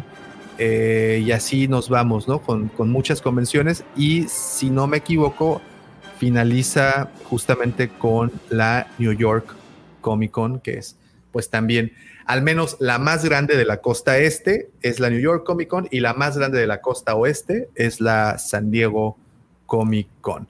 Y aquí vienen, em- empiezo con las preguntas internacionales. Vic, en Australia, ¿cuál es la más grande? Hay dos. Una acaba de. Fíjate que. no me toques ese son porque ando muy triste. Muy, muy triste porque el 24 de junio, el día de mi cumpleaños, iba a ir precisamente a Perth, una que se llama Supernova. Hay Comic Con y hay Supernova. Este. Iba a venir Kevin Eastman de Tortugas Ninja y ya tenía mi figura on punch del 88 porque lo iba a ver para que me lo autografiara. Y al final, por problemas, no se pudo y se me pasó esa. Y es una muy, muy grande. Esa, la Supernova da toda la vuelta. Y hay también Australia Comic Con. De hecho, la, la Australia Comic Con va a ser, va a ser como en ¿qué? como en una semana. De hecho, en, el, en, eh, en una de esas convenciones, no creo, fue en Supernova, en Comic Con, fue precisamente este, donde Temuera Morrison dijo todo lo de, lo de que nunca le hablaron por teléfono y todo eso. Pero eso fue, me parece que en Melbourne. Y de ahí se fue a Perth. Y ahora toca aquí la de Adelaide en, en como en una semana. Se ponen bien. Este, vino Carlo Orban también. A ver, viene, Oye, viene buena- eh, buena- pero dices dar una vuelta, ¿es un circuito que se hace? empieza por lo general en Queensland, que es como, o sea, si vemos a Australia como un óvalo, en, la, en el noreste, y luego baja a Sydney, luego baja a Melbourne, luego viene, bueno, de hecho se brinca Adelaide, que está justo en medio, se brinca Adelaide para irse a Perth y luego regresa a la mitad a Adelaide. Por lo Perth general, es la parte más aquí. lejos, ¿no? La que está Perth más es, la, es literalmente a en todo el mundo es la capital más alejada de cualquier otra ciudad capital. Es, está a la mitad en serio de la nada, ahí sí no hay ni más. Entonces, por alguna razón, primero van a Perth y luego van a, a Adelaide. Porque si sobreviven, pues ya pueden ir al resto de los lugares. Sí, claro, pues ya, ya valió la pena. ¿Sabes ¿Hay si wombats ahí? Sí, hay- en, to- en todos lados hay bombas. Este, y sí están muy, y sí están muy, muy pachones. Eh, pero sabes qué? Hay muchos como convenciones locales, muchas, muchas de juguetes. Y aquí hay una que se llama el, el Comic and Toy Fair, donde yo vengo, voy casi cada año y tengo varios amigos que presentan y cosas así. Y es un deleite. Tengo como cuatro videos que grabo según yo y que nunca he editado y que nunca he sacado en esa, en esa, en el Toy Fair. Y es maravilloso. Hay unos muy buenos amigos míos este, que tienen un podcast también que se llama Toy Power Podcast. Y siempre llegan y son parte de los organizadores. Y fabuloso. En verdad, muy, muy, muy, muy buena. Ahí conseguí mi, ahí conseguí mi cara Doom de Credit Collection, por ejemplo. Y grandes piezas he, he podido conseguir ahí, en esa, en el... Y conocí a otro mexicano que se llamaba Víctor, este, que vendía videojuegos. O sea, los, un ex- nombre lo- popular. lo- los exportamos. Sí, sí, es un nombre popular. ¿Qué te puedo decir? Exacto. Y ahora viene mi siguiente pregunta, como dice el Pato Galera, que por cierto esta semana fue su cumpleaños. Pato, te mandamos un Abrazo, Patito. abrazote. Eh, profe, en Argentina, ¿cuál sería como la importante? No, bueno, acá eh, también está la Argentina Comic Con, que se hizo hace poco tiempo, este, ahora un mes más o menos que se hizo acá. Y después también, como decía Víctor, hay muchos eventos locales. De hecho, ahora este fin de semana, acá cerca de mi casa, va, relativamente cerca de mi casa, hay, hay un evento. Este, y, y bueno, también en, distintas provincias, ¿no? Este, la verdad que yo no, no soy muy público de, de ir a convenciones, este, pero sí, la más importante es la, la Comic Con, ¿no? Este, que bueno, ahí también se juntan este, algún, al- eh, hay mucho dibujante de cómic argentino, por suerte, que está trabajando para Marvel, para DC, y bueno, esos, este, muchos trabajan desde acá y mandan los dibujos todo por, por internet, entonces esos dibujantes suelen así, ir a las convenciones este, y cada tanto se trae algún, algún este, Mucho. actor así de alguna serie o algo. Ilustrador de empaque, muchísimo argentino también, ¿eh? Grandes ilustradores de empaque que trabajan con Mattel y con muchos, muchos argentinos fabulosos. Aquí en México, Lucifer, ¿cuál sería como la más importante? Es curioso Además que México no tenga un evento llamado Comic Con México, ¿no? Sí. Digo, me llama la atención porque en todos lados hay, pero no tiene nada que ver con la Comic Con. Yo supongo que en cada región eh, es un nombre que todos tienen como adoptado porque se entiende muy bien qué es. Y acá, curiosamente, nunca ha existido. No sé, eh, había un rumor por ahí que estaban comprando a, a la mole para convertirla en la Comic Con mexicana. Digo que la realidad es que es la, como la Comic Con mexicana, ¿no? Es lo más cercano que, que pudiéramos tener, eh, pero sin, obviamente sin el tamaño y, y el, el problema que yo creo que hay en México, a mí lo que me gusta de las convenciones pues son los paneles y acá, eh, por ejemplo en la mole pues hay, hay poco, no sí hay, pero no es, la gente no entra a estos paneles o no, no sé si es porque no hay las producciones. Ir a ver a Memo Aponte al panel, como oye, está padre, ¿no? Digo, no, es No, Carl Urban ni. No, no. Eh, me lo sacaron de la, la voz de Ezra. Afuera. Ya no es, ¿verdad? No, Ya lo están, ya, ya rehicieron esas partes, ¿verdad? sí, ya no. Y tampoco No, creo no, que sé- la de no sé si en la serie de Rebels, pero en la en Ahsoka ya la voz que le pusieron no es la de. Ah, no, bueno, pero aparte es más adulto Ezra ya ahí, ¿no? Pues sí, pero nomás con que le ponga un poquito más voz grave. Pero aunque no creo, tiene voz de pito calabacero. Oigan, ¿ustedes creen que, que la gran sorpresa sea que aparezca un flashback o algo así con este, obviamente Ezra, pero platicando con este su maestro, olvide su nombre. ¿Kanan? Este, joder, ¿Con, qué, con, con Kanan? Yo no, yo le voy más a que sea con Anakin. Yo tengo una teoría de que ves que Kanan tuvo el hijo con esta, ay, ¿cómo se llama? La, la. Ojera. Con Hera y que le pusieron Jason, Jason, ¿no? al niño. Jason, ¿Tú duda. crees que ahorita que va a hacer toda esta parte, a lo mejor vaya a terminar siendo como un caso medio Jason solo? Pues hay un Lego, hay un Lego en el que sale Jason, este Jason. Jason, ¿cómo se llama? Temu- ay, se me fue la palabra. Este, Es el Ghost. En pues el, el- en el Lego de Ghost que acaban de sacar sale este el morrillo. Ah, pues Ahí ahí está. están a pistas. lo mejor se vuelve al lado oscuro, ¿eh? Sí. Ahí está, Pero pues, haciéndole guiño a- al, al heredero del... Y ya habíamos dicho ahí con Davo que parece que Rey Sloan también va a salir porque salió otro Lego con ella. Sí.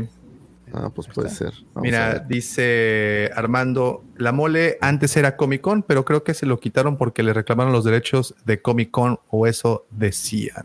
Oye, el unbox, ¿qué pasó con? Había uno que se llama el unbox el unboxing o algo así por el estilo, ¿no? Que también fue Solo se- grande. ¿Qué pasó? según Pero tengo que- entendido, se hizo una sola vez y no resultó así como que tan Es que exitoso. también creo, ¿no? aquí en México es, es curioso. Yo las veo siempre llenas, pero no hay esta diversidad de, de cosas que encontrarías en otras. Incluso la mole, sí hay grandes paneles, o sea, hay grandes proveedores o grandes empresas, pero fíjate, eh, pensando en Comic Con, tú tienes dos sectores muy grandes. Un sector es las grandes empresas, llámale Hasbro, DC, Marvel, Star Wars, estas grandes marcas que ponen stands muy vistosos, muy, muy padres. Y tienes una zona que son proveedores, digamos, sin renombre, pero que son, eh, yo voy a llamarles eh, comercializadores de productos, que es muy grande. Y entonces tú tienes la oportunidad de comprar cosas chidas con estos comercializadores, pero aparte tienes la oportunidad de ver cosas únicas con las grandes marcas. Acá, por ejemplo, en la mole tienes a los comercializadores, sin duda alguna, pero no hay muchas grandes marcas así de esta talla super perra que, que le den como ese, esa magia adicional, ¿no? O sea, no tienes un stand de Star Wars brutal o sí hay algunos, ¿no? O sea, Hasbro tiene su stand, pero el, el stand que yo he visto de Hasbro son ventas de Hasbro.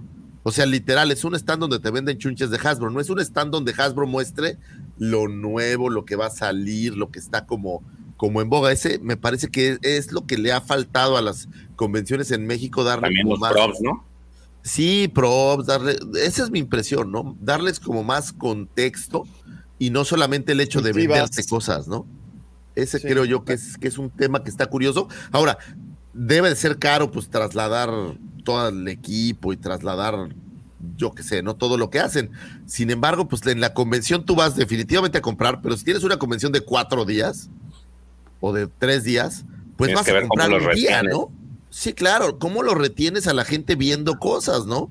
Tienes que entrar, allá tienes las de cómics que tienen todos estos cómics ahí como si fuera una librería y puedes comprar algunos. O sea, tienes como más, hay más, cosas que ver y hacer, ¿no? Están los grupos que juegan Magic. O sea, hay toda una gran mezcla de cosas adicionales que a veces creo que en, que en las convenciones mexicanas sí hay algunos, pero no es tan, tan potente. No sé si la gente no va y no genera o, o cuesta caro traerlos. Digo, tenemos nuestro, nuestro ejercicio y sí, no es fácil armar un evento que sea muy completo, cuesta trabajo, sobre todo si quieres meterle panelistas y cosas, cosas ya de, de un nivel un poco mejor, ¿no? Es que es real, es caro. Y, y si la gente no va a los eventos, pues más difícil es, es hacer estas cosas, ¿no? Entonces, Sí, yo creo que la, la- la- la palabra, o, o más bien el- el- la respuesta está en una palabra, presupuesto. El presupuesto que manejan en San Diego, eh, sería interesante saber un estimado, digo, lógico, no creo que en algún punto será algo que puedan revelar, pero yo creo que el presupuesto es impresionante. Estás hablando que grandes productoras de cine pues meten lana ahí, ¿no? Por eso tienen estos, estos paneles tan, tan importantes. Pero no solo eso, también tienes las marcas jugueteras, las editoriales, las productoras cinematográficas, las productoras de televisión, bueno, ahora de streaming. Entonces creo que hay un presupuesto muy grande y como bien dijiste, se queda en casa. Sea, Para ellos no tienen este, esta situación de sacarlo del país para poderlo hacer. El caso de venir a México también habría que ver cuántos, cuántas trabas no se les pone, ¿no? Para, para, para que Sí. ellos puedan exhibir sus, sus productos y pues evidentemente eso lesiona un poco al, a cómo se puede ver vestida una convención, al menos como la mole, que pues, sí, yo también estoy de acuerdo. Es creo que al menos hoy en día la más grande que se hace en México. Teníamos la con que hace unos años, pero se, se, se terminó por cancelar. La con que este, incluso se llevó a Daniel Radcliffe y también estuvo por ahí este Tom Holland. O sea, vaya, sí, sí se llegó a hacer ese esfuerzo y se trajeron a buen talento. Aquí en la mole creo que lo último que, que creo que trajeron a, a Superman de Smallville, ¿no? O- ajá, a- al ¿cómo se llama? Somebody Save Me. Este a Stan Lee, sí es cierto, Joaquín dice también a, a la con que llevaron a Stan Lee y No hay nomás. Sí, Y aquí, pues, a la mole, pues ya no, no, no tanto, ¿no? Digo, vimos al, al, ¿cómo se llama? Sam Worthington, Sam, no me acuerdo, bueno, el Somebody Save Me. Y también tuvimos a, a- a- no sé si fue el segundo año. Tom Welling 2000. nos dice ahí Ah, este. Tom Javi, gracias, Javi. Gracias. Este, y también a, a- ay, al papá de Star Lord. Bueno, no su papá, el azul, ¿cómo se llamaba? El que Ah, también sale en Walking Dead. Hondu. Hondo, ajá, y también sale en Ah. Walking Dead. Earl, ¿se acuerdan? Sí, sí. Este, bueno, también. Pero, pero vaya, como que su presupuesto, como que el presupuesto ahí queda, ¿no? Y mientras que vas a una San Diego Comic Con y pues no, hombre, vas a pues, y los paneles que hay o bueno, las, las Es que aparte no es lo mismo, tú eres, tú eres Universal y estás promocionando Misión Imposible y entonces yo creo que no les cuesta traer a Tom Cruise porque es parte de la promoción de Misión Imposible. es del Y inmobiliario, aquí- claro. Así es, y aquí tú vas a agarrar y dices, oye, yo quiero traer a Tom Cruise, pues te va a cobrar 500 mil dólares solo por pararse 15 minutos a saludar y más todos los gastos de traerlo y demás, o sea, es, es, es un tema, yo también creo que mucho de presupuesto y lejos de la importancia de lo caro que puede ser traerlos, yo no sé si se recupera, ¿no? O sea, si vas a invertirle un millón de dólares en traer a Tom Cruise, pues tienes que recuperar un millón y medio para que valga la pena, ¿no? Entonces, esa es la parte que yo no sé si, si aquí en México y no sé en otros países. Que esa es, esa es otra cosa, claro. Se vaya a recuperar. No es lo ¿Cuánto te mismo los cuesta? 200 o 300 dólares del boleto en Comic Con. Eso es lo que te iba a Aquí decir. puedes cobrar 600 ¿Mil pesos? Mil pesos, tal vez. Pero a lo mejor, pero en base a eso. Perdón, pero México es una ridiculez en lo que se refiere a coleccionismo y a mundo geek. Es en serio una cosa absurda. O sea, he tenido, he estado, he estado platicando mucho con otro creador de España que se llama el coleccionista de multiversos. Y eh, una historia medio chistosa que tuvimos, pero en algún momento yo estaba esperando que me llegara todo el público español porque hicimos una colaboración. Me dijo, ah, no, no, no, no, todo mi público es mexicano. Y yo, sí, pero ¿cómo? Me dijo, sí, no, o sea, toda la gente que me ve es mexicana. Y, y imagino que para ustedes debe ser bastante similar, ¿no? Yo pensé que la gente veía la mexicana porque era de México y obviamente mucho de Centro y Sudamérica, pero me sacó mucho de onda y me dijo, no, no, no, la gran mayoría de mi público es mexicano. Y es lo que he estado viendo un montón. Entonces, por lo menos público sí hay. O sea, podría hacerlo más grande, no sé. Pero no Sí, público sí hay, pero, tema, pero que quieran pagar un ticket de cuatro mil pesos, pues no, digo, eh, y, eso es lo chistoso, que, que- que presupuesto también hay, porque los boletos de Taylor Swift, por ejemplo, no manches, estaba viendo que había boletos de 23 mil pesos. Corona Capital. Y o cualquier concierto se gasta dinero. O sea, si presupuesto existe y se llenan los estadios y se abren fechas para, para, para que asistan a esos eventos. El problema es que eh, un nicho como el- lo es el de las convenciones, pues no es tan grande, ¿no? no y, y- y no alcanzan a reunir pues el presupuesto para traer a ese, a ese tamaño de, de talento. A lo mejor más que puede ser que no se ha aventado alguna, pues al- alguien, ¿no? De, de- de que tenga fuerte Necesitas presupuesto. un bolsillo muy profundo. o sea, ponle tú que a lo mejor si lo recuperas, ponle Porque es que lo que les digo, en, Brasil está la, la, la convención de Brasil, es una de las más famosas de Latinoamérica. Y Sí. no, digo, no creo que este, no tengan problemas como acá, güey, este, económicos. O sea, ah, digo, dimensionando las cosas. Y allá es una convención, pues, hecha y derecha, y, y- y van muchos, este, eh, muchos artistas y parte de las, de las producciones hacen también su propaganda allá y les va bien. Entonces, yo Y creo es, y es muy chistoso, George, porque portugués solo se habla en Brasil. Exactamente. Entonces, ¿no? Entonces, ¿por qué no tener una latinoamericana en donde pues sí. El español pues se habla en muchos más países? Sobre todo si tienes el mercado, si tienes un mercado tan grande y te queda tan cerca. Yo creo Ahora- que necesitas unos bolsillos muy profundos para hacerlo. Es- o sea, Ese es el tema, Tocayo. Hay que, hay que tener un presupuesto amplio para invertirle, porque al final del día es una inversión que recuperarás en dos días o en tres días, teóricamente. Pero no solo, ojo, aquí, por ejemplo, nosotros tenemos el ejemplo de la Wampacom. El problema es que las empresas, trasladarse dentro de México con su producto es muy caro. O sea, ese, es un tema, por ejemplo, en Estados Unidos es mucho más barato trasladarte de un lado a otro y es más, todas las ciudades tienen como estas infraestructuras. Y aquí, por ejemplo, la gente no siempre quiere ir porque trasladar 20 cajas de algo es muy, muy caro. y entonces es traerlas y luego nos pasó con un proveedor. ¿Sabes que Lo peor no es llevármelas, es que si no lo vendo, tengo que pagar por regresarlas. Es, es, es real. Nos pasó con un proveedor que literal nos dijo en la tienda, oigan, quédenselo ustedes, porque yo regresar cajas me sale muy caro y, y entonces mi ganancia se va a diluir en, en puros traslados de cajas. Ese es, esa es parte que ¿Es el avión? ¿El problema es el avión, el transporte en avión o, o, o el, el Pues que 100 no hay guerras, en avión o, o mándalo en camión por dos semanas. Es bien caro. Eh, pero es, es eso caro. sí es cierto. Es, es bien caro. No, y si vas a traer, por ejemplo, tenía uno de cómics cuando armamos la Guampacón, una empresa de cómics grande, allá en una tienda grande en México, y me decía, güey, es que yo para ir tengo que llevar 30 cajas de papel, o sea, cómics. Y el problema es que en mi negocio, pues es chiquitero, ¿no? O sea, yo vendo cómics de 100 pesos, de 150 pesos. Soy minorista. Soy, sí, pero llevar todo esto me cuesta muy caro. O sea, esa era una gran objeción de- del destino, que por eso la gente no siempre sale de México o no siempre va a convenciones acá, que es, que es un costo, costo amplio. En San Diego, pues todo, eh, San Diego se vuelve un hub de, de, de la, de la convención. O sea, la Pero ciudad si fuera entera en el DF. alrededor, ¿no?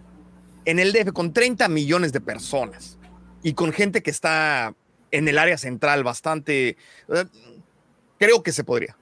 Digo, habría que conseguir la inversión. Hicimos el ejemplo, güey, y, y sí nos fue bien, pero no recuperamos toda la inversión en las dos veces que estuvimos en la mole. Te lo, te lo pongo de esa, Ah. de esa manera, ¿no? O sea, sí hicimos el ejemplo, sí vendimos, sin duda alguna, pero la inversión completa, si incluyes viáticos, viaje, publicidad, todo lo demás, no se recupera. Salvo que hagas algo muy churpo, ¿no? O sea, si pones un local de mercado donde pones una tabla y avientas ahí las figuras, pues a lo mejor sí, pero no es lo que nosotros estábamos buscando en una convención, ¿no? Buscábamos algo bonito Pero que si lo hicieran calidad y- ahorita, con el tamaño del canal y con todo esto, digo, nada más es preguntas así más, con el tamaño que tiene el canal y con los views y todo esto, ¿creen que podrían a lo mejor funcionaría mejor o es de plano que la gente Yo, no yo gusta creo tanto? que, por ejemplo, en esa primera ocasión que asistimos, y bueno, tanto en la primera como en la segunda ocasión que, que se asistió a la, a, a la mole, como con la cueva del Guampa, fue más como una, eh, ¿cómo le llaman? Colocación de marca, como más para,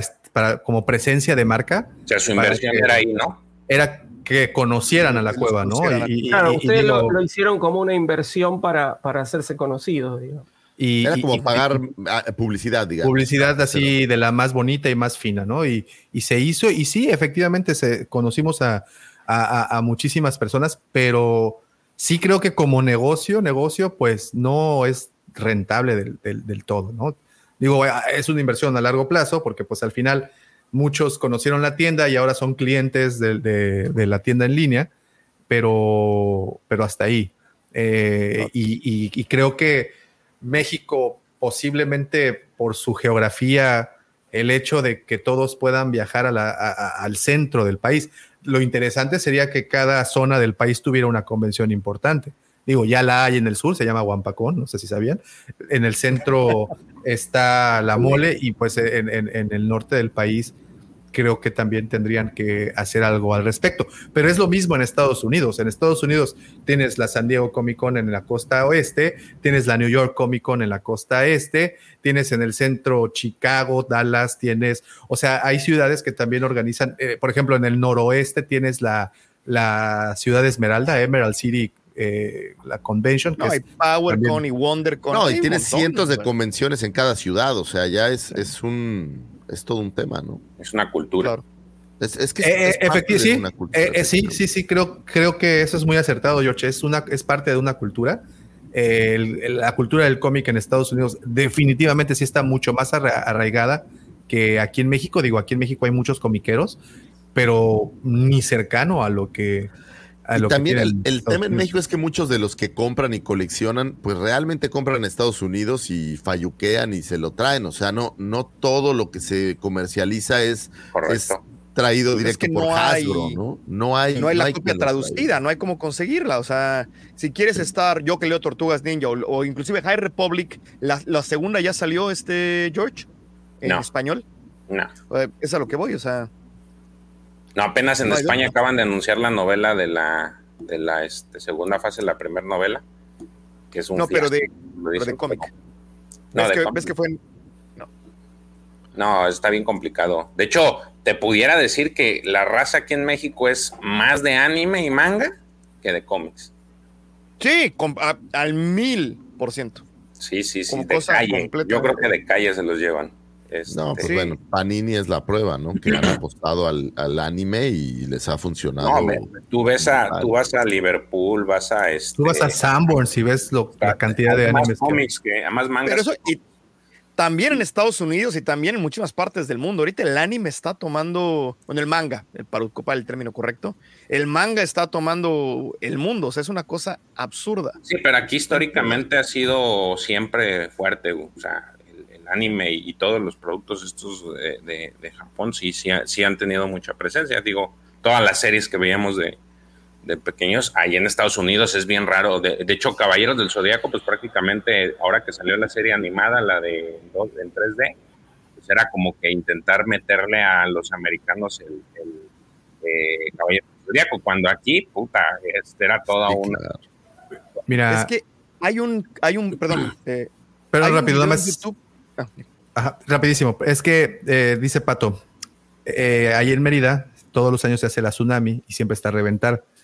Eh, la tsunami he tenido, tú quise asistir a- el año pasado o antepasado, no estoy muy, muy, muy seguro, y simplemente no pudimos entrar. La cola para entrar estaba impresionante. Creo que fue el año pasado. Sí, sí, sí, y no, no simplemente no se pudo entrar porque era- también hay que reconocer que estábamos en, eh, estábamos saliendo del, la- la- Pandemia. del año de pandemia y se tenía como muchas restricciones por la cuestión de que no podía haber cierto número o rebasar eh, cierto número de asistentes en, en- dentro del, del evento este, pero bueno, a lo que sé y a lo que va hoy, es una convención muy grande. Y, y rápido, antes de, de- de pasar los micrófonos con Vic, eh, aquí en Cancún es una ciudad pequeña a comparación de eh, muchas otras ciudades aquí en la República y todos los fines de semana hay un evento de anime o bueno, de manga. El- la cultura otaku está muy presente. A cada rato ves anuncios de que este fin de semana se llevará a cabo concurso de K-pop, concurso de no sé qué, cosplayers. Tú vas y, y- y- y lo que abunda son las cosplayers y cosplayers de anime y punto. Y todos los fines de semana hay. Sí, hay cosas todo el tiempo. O sea, do- do- No, lo- ajá, ya. No, Lo lo que iba a decir es, ya lo había mencionado, pero lo quería volver a tocar nada más para atar todo junto. ¿Que Woody hay- Harrelson sale solo? Sí. Hay un video en YouTube muy bueno de una chava que analiza por qué entró tan bien el anime a Latinoamérica y particularmente a México. Y era la cultura de las telenovelas, de por qué a nosotros, por qué un niño podía sentarse a ver este Candy o, o Belly Sebastian o cosas por el estilo, cuando en Estados Unidos no había entrado. Y por qué tardó tanto tiempo, por ejemplo, en Estados Unidos en realmente agarrar esta fuerza.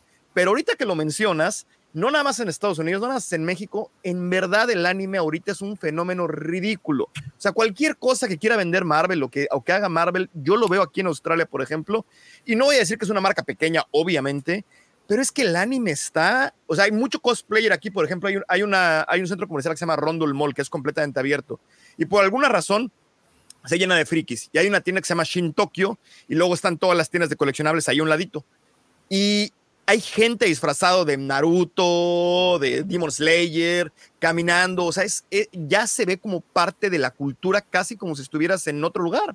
Y no se ve de esa manera, o sea, no te encuentras a nadie disfrazado de Spider-Man, ¿me explico? O sea, ya, ya está en verdad entrando los tentáculos este, por todos lados, lo hice a propósito.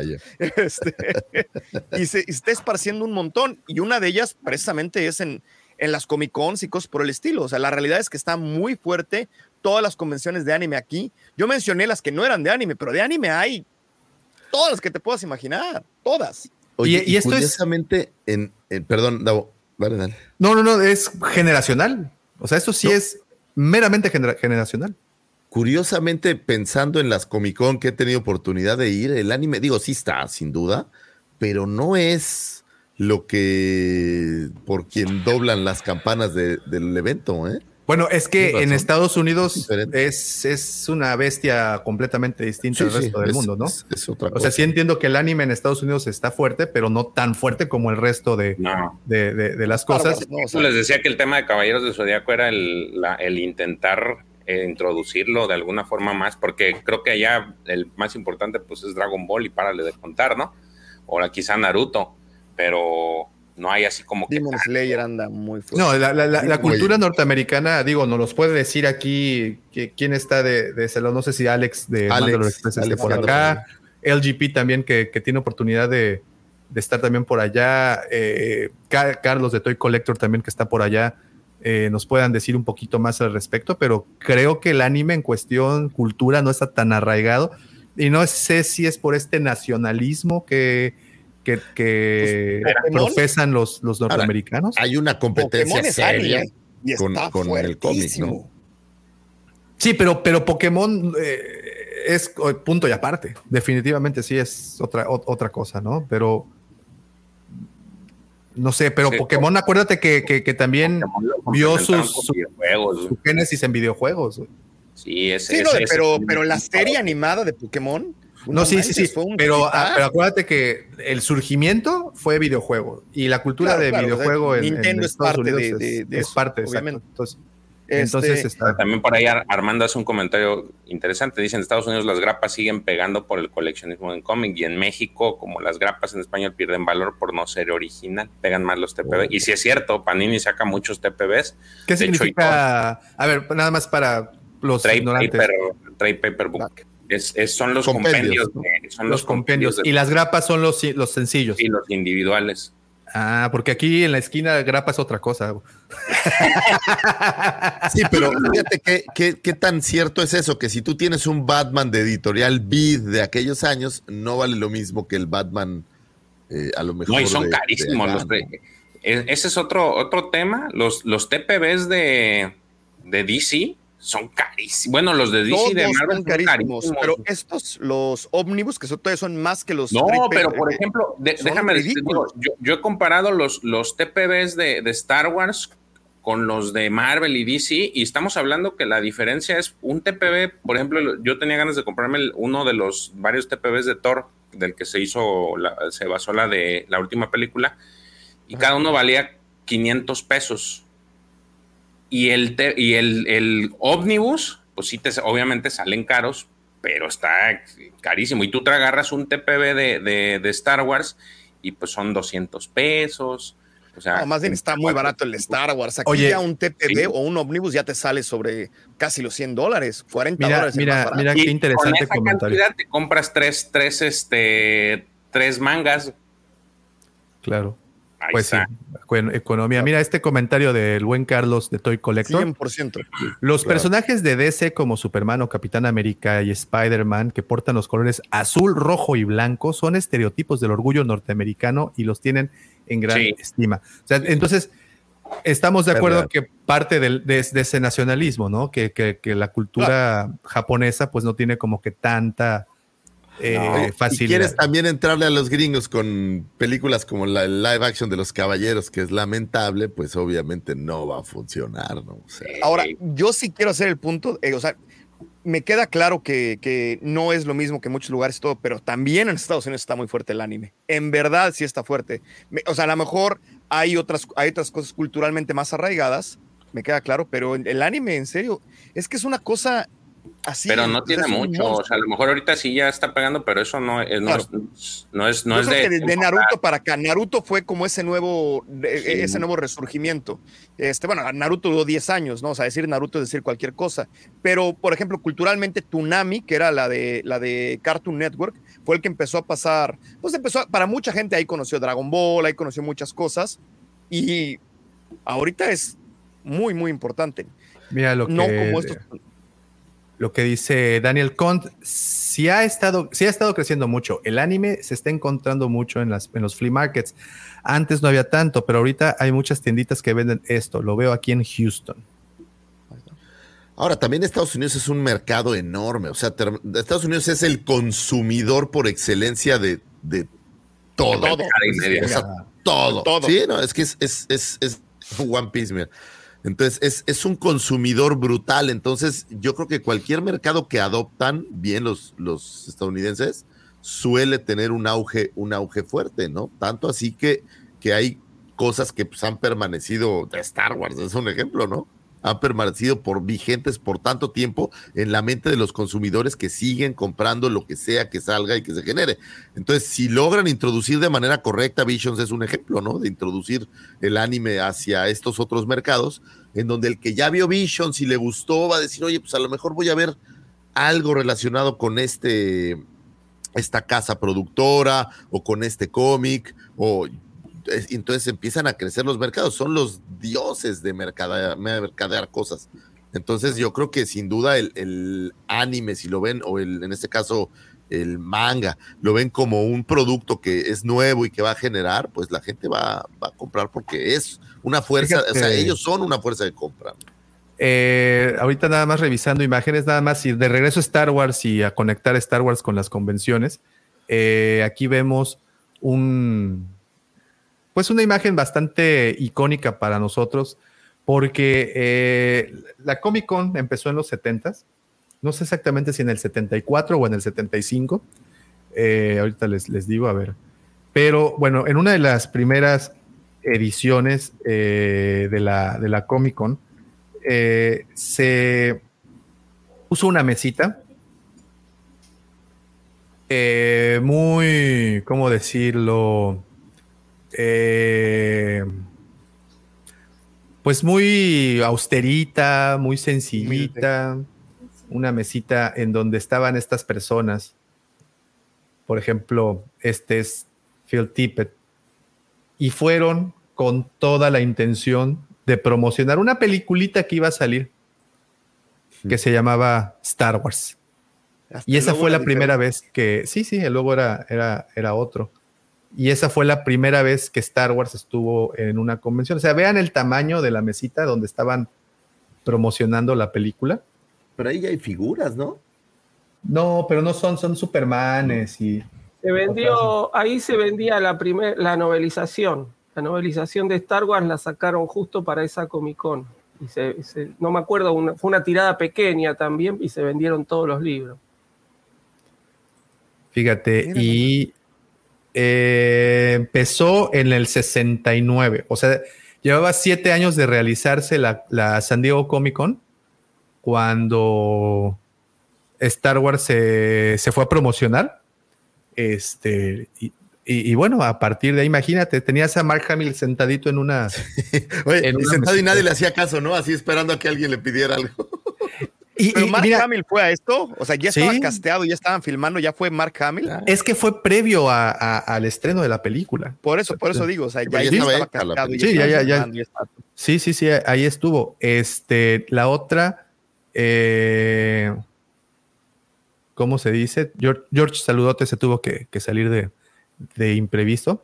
Eh, Oye, la ¿se otra cosa, estos, estos actores, eh, en, en el último año que fuimos, estaban un par de actores de estos de, de American Pie. ¿Ves que hay uno que es como el, el galán de Tara Reid, el chavito? sí, sí, sí, sí. Estaba en su mesa y, güey, no se le acercaba a nadie, ¿no? Entonces vas pasando al lado y dicen, ah, mira, está fulanito, no sé qué, ¿no? Ah, sí, ok. Ah. Y seguía la- Es como a una convención aquí a Cancún, trajeron al, al Flash Gordon original, al, Ah, al actor de, los, de la serie del, del- del- de los 70, ¿no? Creo que fue. Y nadie le hizo caso. Que esa es la otra cosa, ¿no? Que, que al no haber esta cultura de consumo de tanto entretenimiento, pues puedes traer a gente que para nosotros es muy significativa y, y para el resto de la gente, para el grueso de la asistencia, pues realmente no. Y es inversión. Regresamos al tema, ¿no? Inversión. Ahora, puedes traer a, en aquel entonces, si hubieras traído a Chespirito, pues hubiera sido un super crack, si lo comparas con a lo mejor un actor que no es tan popular, porque pues, pues no todo el mundo lo ve, ¿no? Yo creo que si traes, por ejemplo, a, una actriz, Angelique Boyek, o una de estas actrices muy de moda, pues van a tener más jale que, que actores que nosotros vanagloriamos, pero que la gente en general pues ni sabe luego quién son. ¿no? No Yo son creo tan, que hay actores o actrices que a lo mejor son alcanzables. O sea, ponle tú Katie Sackhoff. yo creo que es alcanzable. O sea, no es Robert Downey Jr., me explico, no es Mark Hamill. Y yo creo que muchísima gente iría a ver a, Kat, a Katie Sackhoff. O sea, yo no sé, muy probablemente este el Mandalorian, ¿cómo se llama? Se me acaba de ir el nombre, este Pedro Pascal. Pedro Pascal. O sea, a lo mejor ya está, ya está en un lugar que dices, híjole, este ya no me alcanza. O te muera Morrison, pues a lo mejor ya me alcanza. Pero una Katie Sackhoff, ponle tú que a lo mejor sí. En un año, quién sabe, pero ahorita tú a lo mejor todavía te la traes. Mira, mira lo que dice Sarita. Eh, Rubén Moya, voz de He-Man, siempre iba a la Toy Fest o estación juguetera y casi, eh, y casi había gente pi- eh, Casi no, pidiéndole. se me hace que decía, Imagino. o, Sí. o casi que sí. pero, Casi pero sí, pa- pa- vas a. En paz descanse. En paz descanse. Sí, ¿verdad? Porque también no tiene mucho que. Se murió hace como que como un mes, se murió más o menos. Sí, más o menos. Pues necesitas invertirle a, a- a personalidades populares, o sea, que personalidades que tengan popularidad, y yo creo que popularidad a nivel no solo un sector, ¿no? O sea, si te traes a Kat, Katy Sackhoff, yo no dudaría que los fans de Star Wars sepan quién es, pero si te vas a todo el demás fandom que necesitas para armar una convención de a de veras, Battlestar Galáctica también es muy bueno, también la gente le gusta, ¿no? O sea, no sé. aquí O sea, no hay Katy verla, por ejemplo. Entonces, eh, es como traes un- a uno de los doctores, ¿no?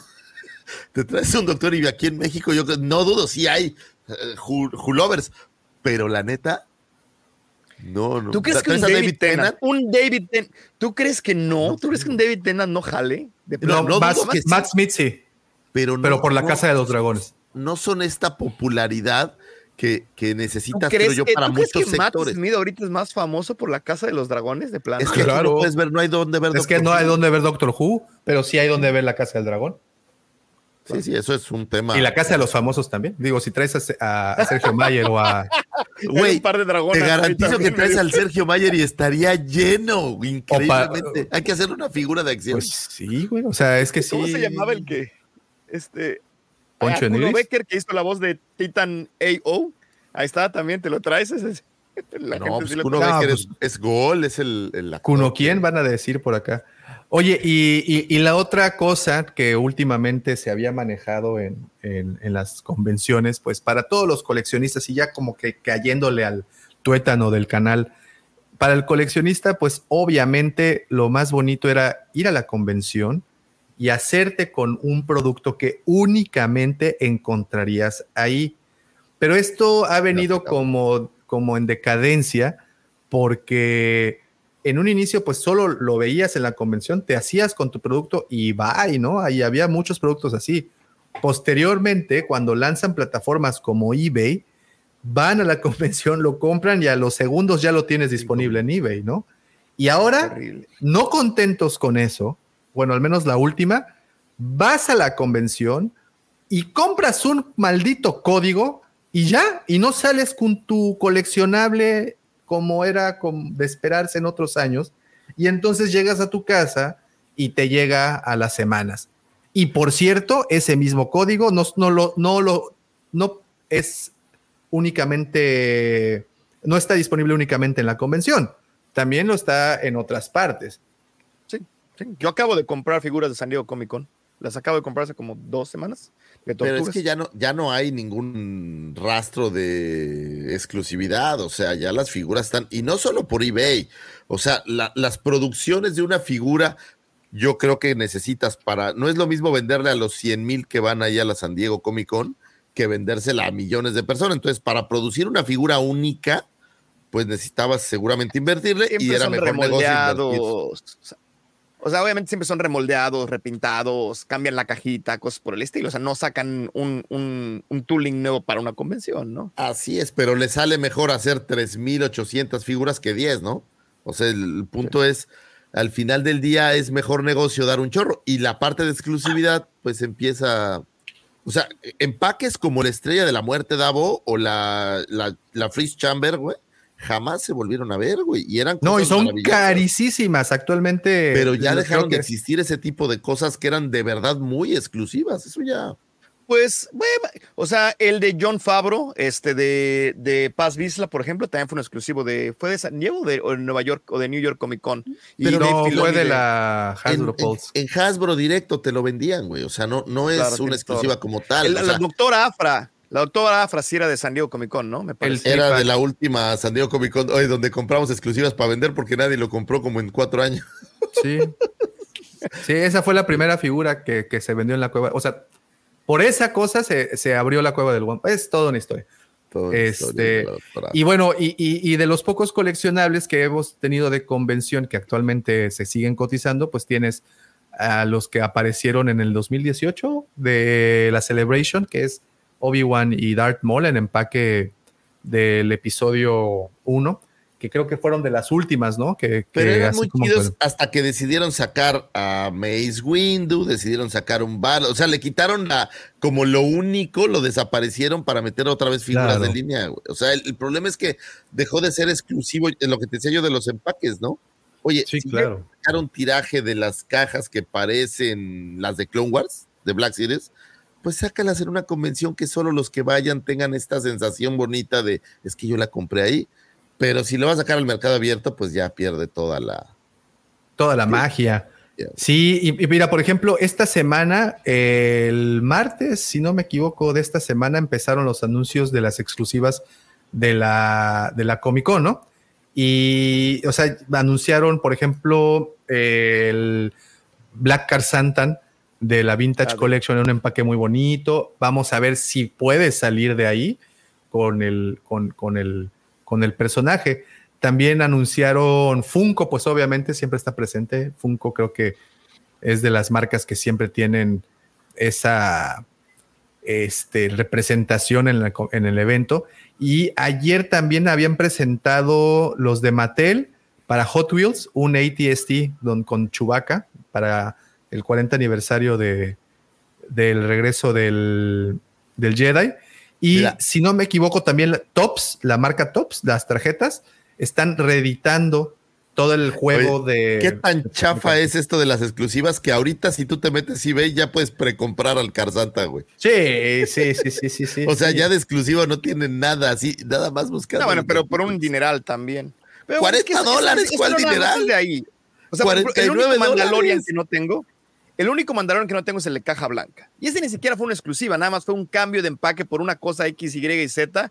Y es literalmente el único que me falta de Black Series de, de Mandalorian. Nunca lo voy a comprar seguramente porque está ridículamente Aquí lo caro. vendían en Liverpool como por 600 pesos. ¿En serio todavía? Nosotros lo vendimos en la cueva Bueno, también, igual, como por 750 pesos. Bueno, en su ¿Es momento. en serio? ¿no?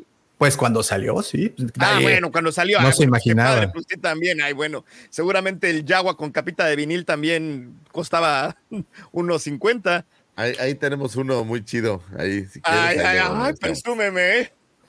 Pues, pues, Lo- lo oye, que se ve no ¿qué se digo? juzga, papá. pues oiga. O lo tienes pues, o no lo tienes, o lo tienes o lo platicas. Pues sí, claro, o sea. Muy bien, señores. Pues esta semana ya es la San Diego Comic Con para todos nosotros. Como siempre lo he dicho, es el Super Bowl Geek más importante que hay al año. Es donde vamos a estar esperando también, como dijimos hace un ratito, el nuevo proyecto del HasLab. Para los que no estén enterados, el HasLab es un proyecto que tiene Hasbro en donde tienes que invertir un pago inicial para que seas acreedor de un producto único.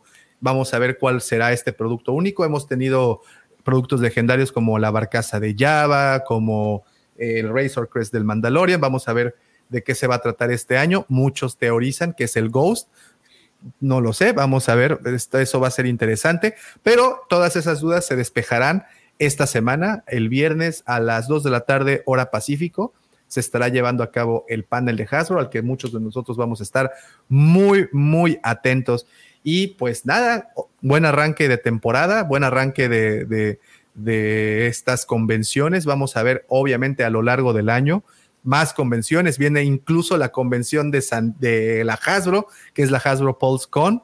También oye, hay Target Con, hay Walmart Con. Oye, pero la sea, Hasbro hay- es digital o si hacen digital. en un, No, en no, un no, venue? No, es, es Todo es digital, aunque sé que ya abrieron Hasbro Land en la Ciudad de México. Entonces, Me dijeron que es diferente a lo que uno pensó. sí, totalmente. O sea, que no Pero- era lo que la gente creía, pero pues. Sí, Es lo que me dicen luego, Lucifer. me- No es lo que yo creía. ¿Es todo? No es lo que Es todo, eso es todo, pucha. No, pues, No es ¿para como qué tanto? Sí, pero bueno, es, vienen semanas interesantes, al menos este próximo fin de semana va, va a ser algo, algo bastante interesante, hay que estar muy atentos de todos los anuncios y créanme una cosa, nosotros estaremos aquí para reportárselos porque sí, efectivamente la siguiente semana tenemos la, hablando de Star Wars especial San Diego Comic Con 2023. The circle is now complete. When I left you, I was but the learner. Now I am the master.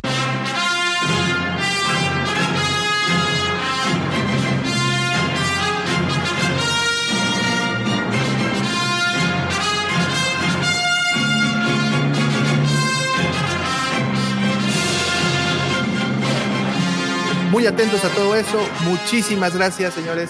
Gracias a todos, Sarita, Daniel, eh, Jerry, Alexa, Davac, eh, ¿quién más veo por acá? Gabriel. A todos los que estuvieron armando. Doc, que estuvo por el ahí. Doc, que estuvo un ratito Abrazo. también, Carlos. Alex, demándalos. Muchas, muchas gracias a todos por andar por acá, por estar platicando y por estar comentando con nosotros. Gracias de verdad. Pero como siempre les digo, nada de esto hubiera sido posible sin la colaboración, sin la ayuda, sin los comentarios picantes, candentes y polémicos de mis queridos amigos. Por supuesto, también los suyos. El buen Vic de Diseñoños, mi querido amigo el profesor Robbie de Arma tu propio canon y definitivamente nada, nada de esto hubiera podido pasar sin esa colaboración que ustedes esperan semana tras semana de a ese que denominaron el segundo sol de Tatooine, el lujo de Canto Byte, el extracto sólido del mitosaurio. Mi querido amigo, mi hermano, arroba Lucifago. Muchas gracias, joven Davomático. Ha sido un placer estar aquí con ustedes. Gracias, mi querido profesor Tocayito. Muchas gracias al buen Pepe que tuvo que salir y al buen George también que tuvieron que irse. Muchísimas gracias. Un abrazo, un abrazo al buen Checo que también anda por ahí perdido en la eh, Monterrey Sósfera.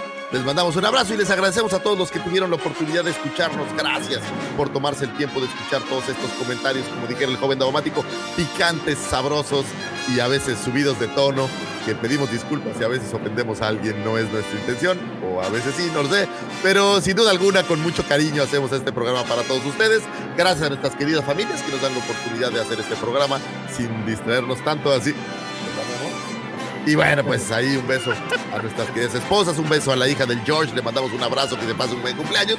Y nada de esto sería posible sin la mente siniestra, el ya popularizado, siempre invitado, nunca igualado, sin del amor, Mandaloriano del corazón, Justin Bieber de la 139, y por 139 es una colonia aquí por Cancún, por si alguien no lo sabe, y aquel Chayán de la Riviera Maya que todos quisiéramos escucharlo cantar los humanos a Marte ahora en el aniversario de la llegada a la O luna. torero. Ah, esa de torero te queda bien, güey. So- cuando te pones tu chaquetita así cortita, te ves El chaquetín. Tu chaquetín, te ves muy guapo. El señor productor, arroba Davomático. Muchísimas gracias a todos. Recuerden, este episodio sale eh, en su versión audio el lunes a primera hora. Lo tendrán disponible. Tenemos toda la semana con videos. Y pues nada. Un saludo a no- Arjona, ¿eh? Un saludo a Arjona. Nos Ah, por cierto, Ah, ya. sí, las canoas, Arjona. Arjona. Las canoas. Ah, las canoas ahí están presentes. Muy bien, y pues no nos podemos despedir de este programa sin antes desearles. Que la fuerza los acompañe, señores. Gracias y hasta pronto. Muchas gracias.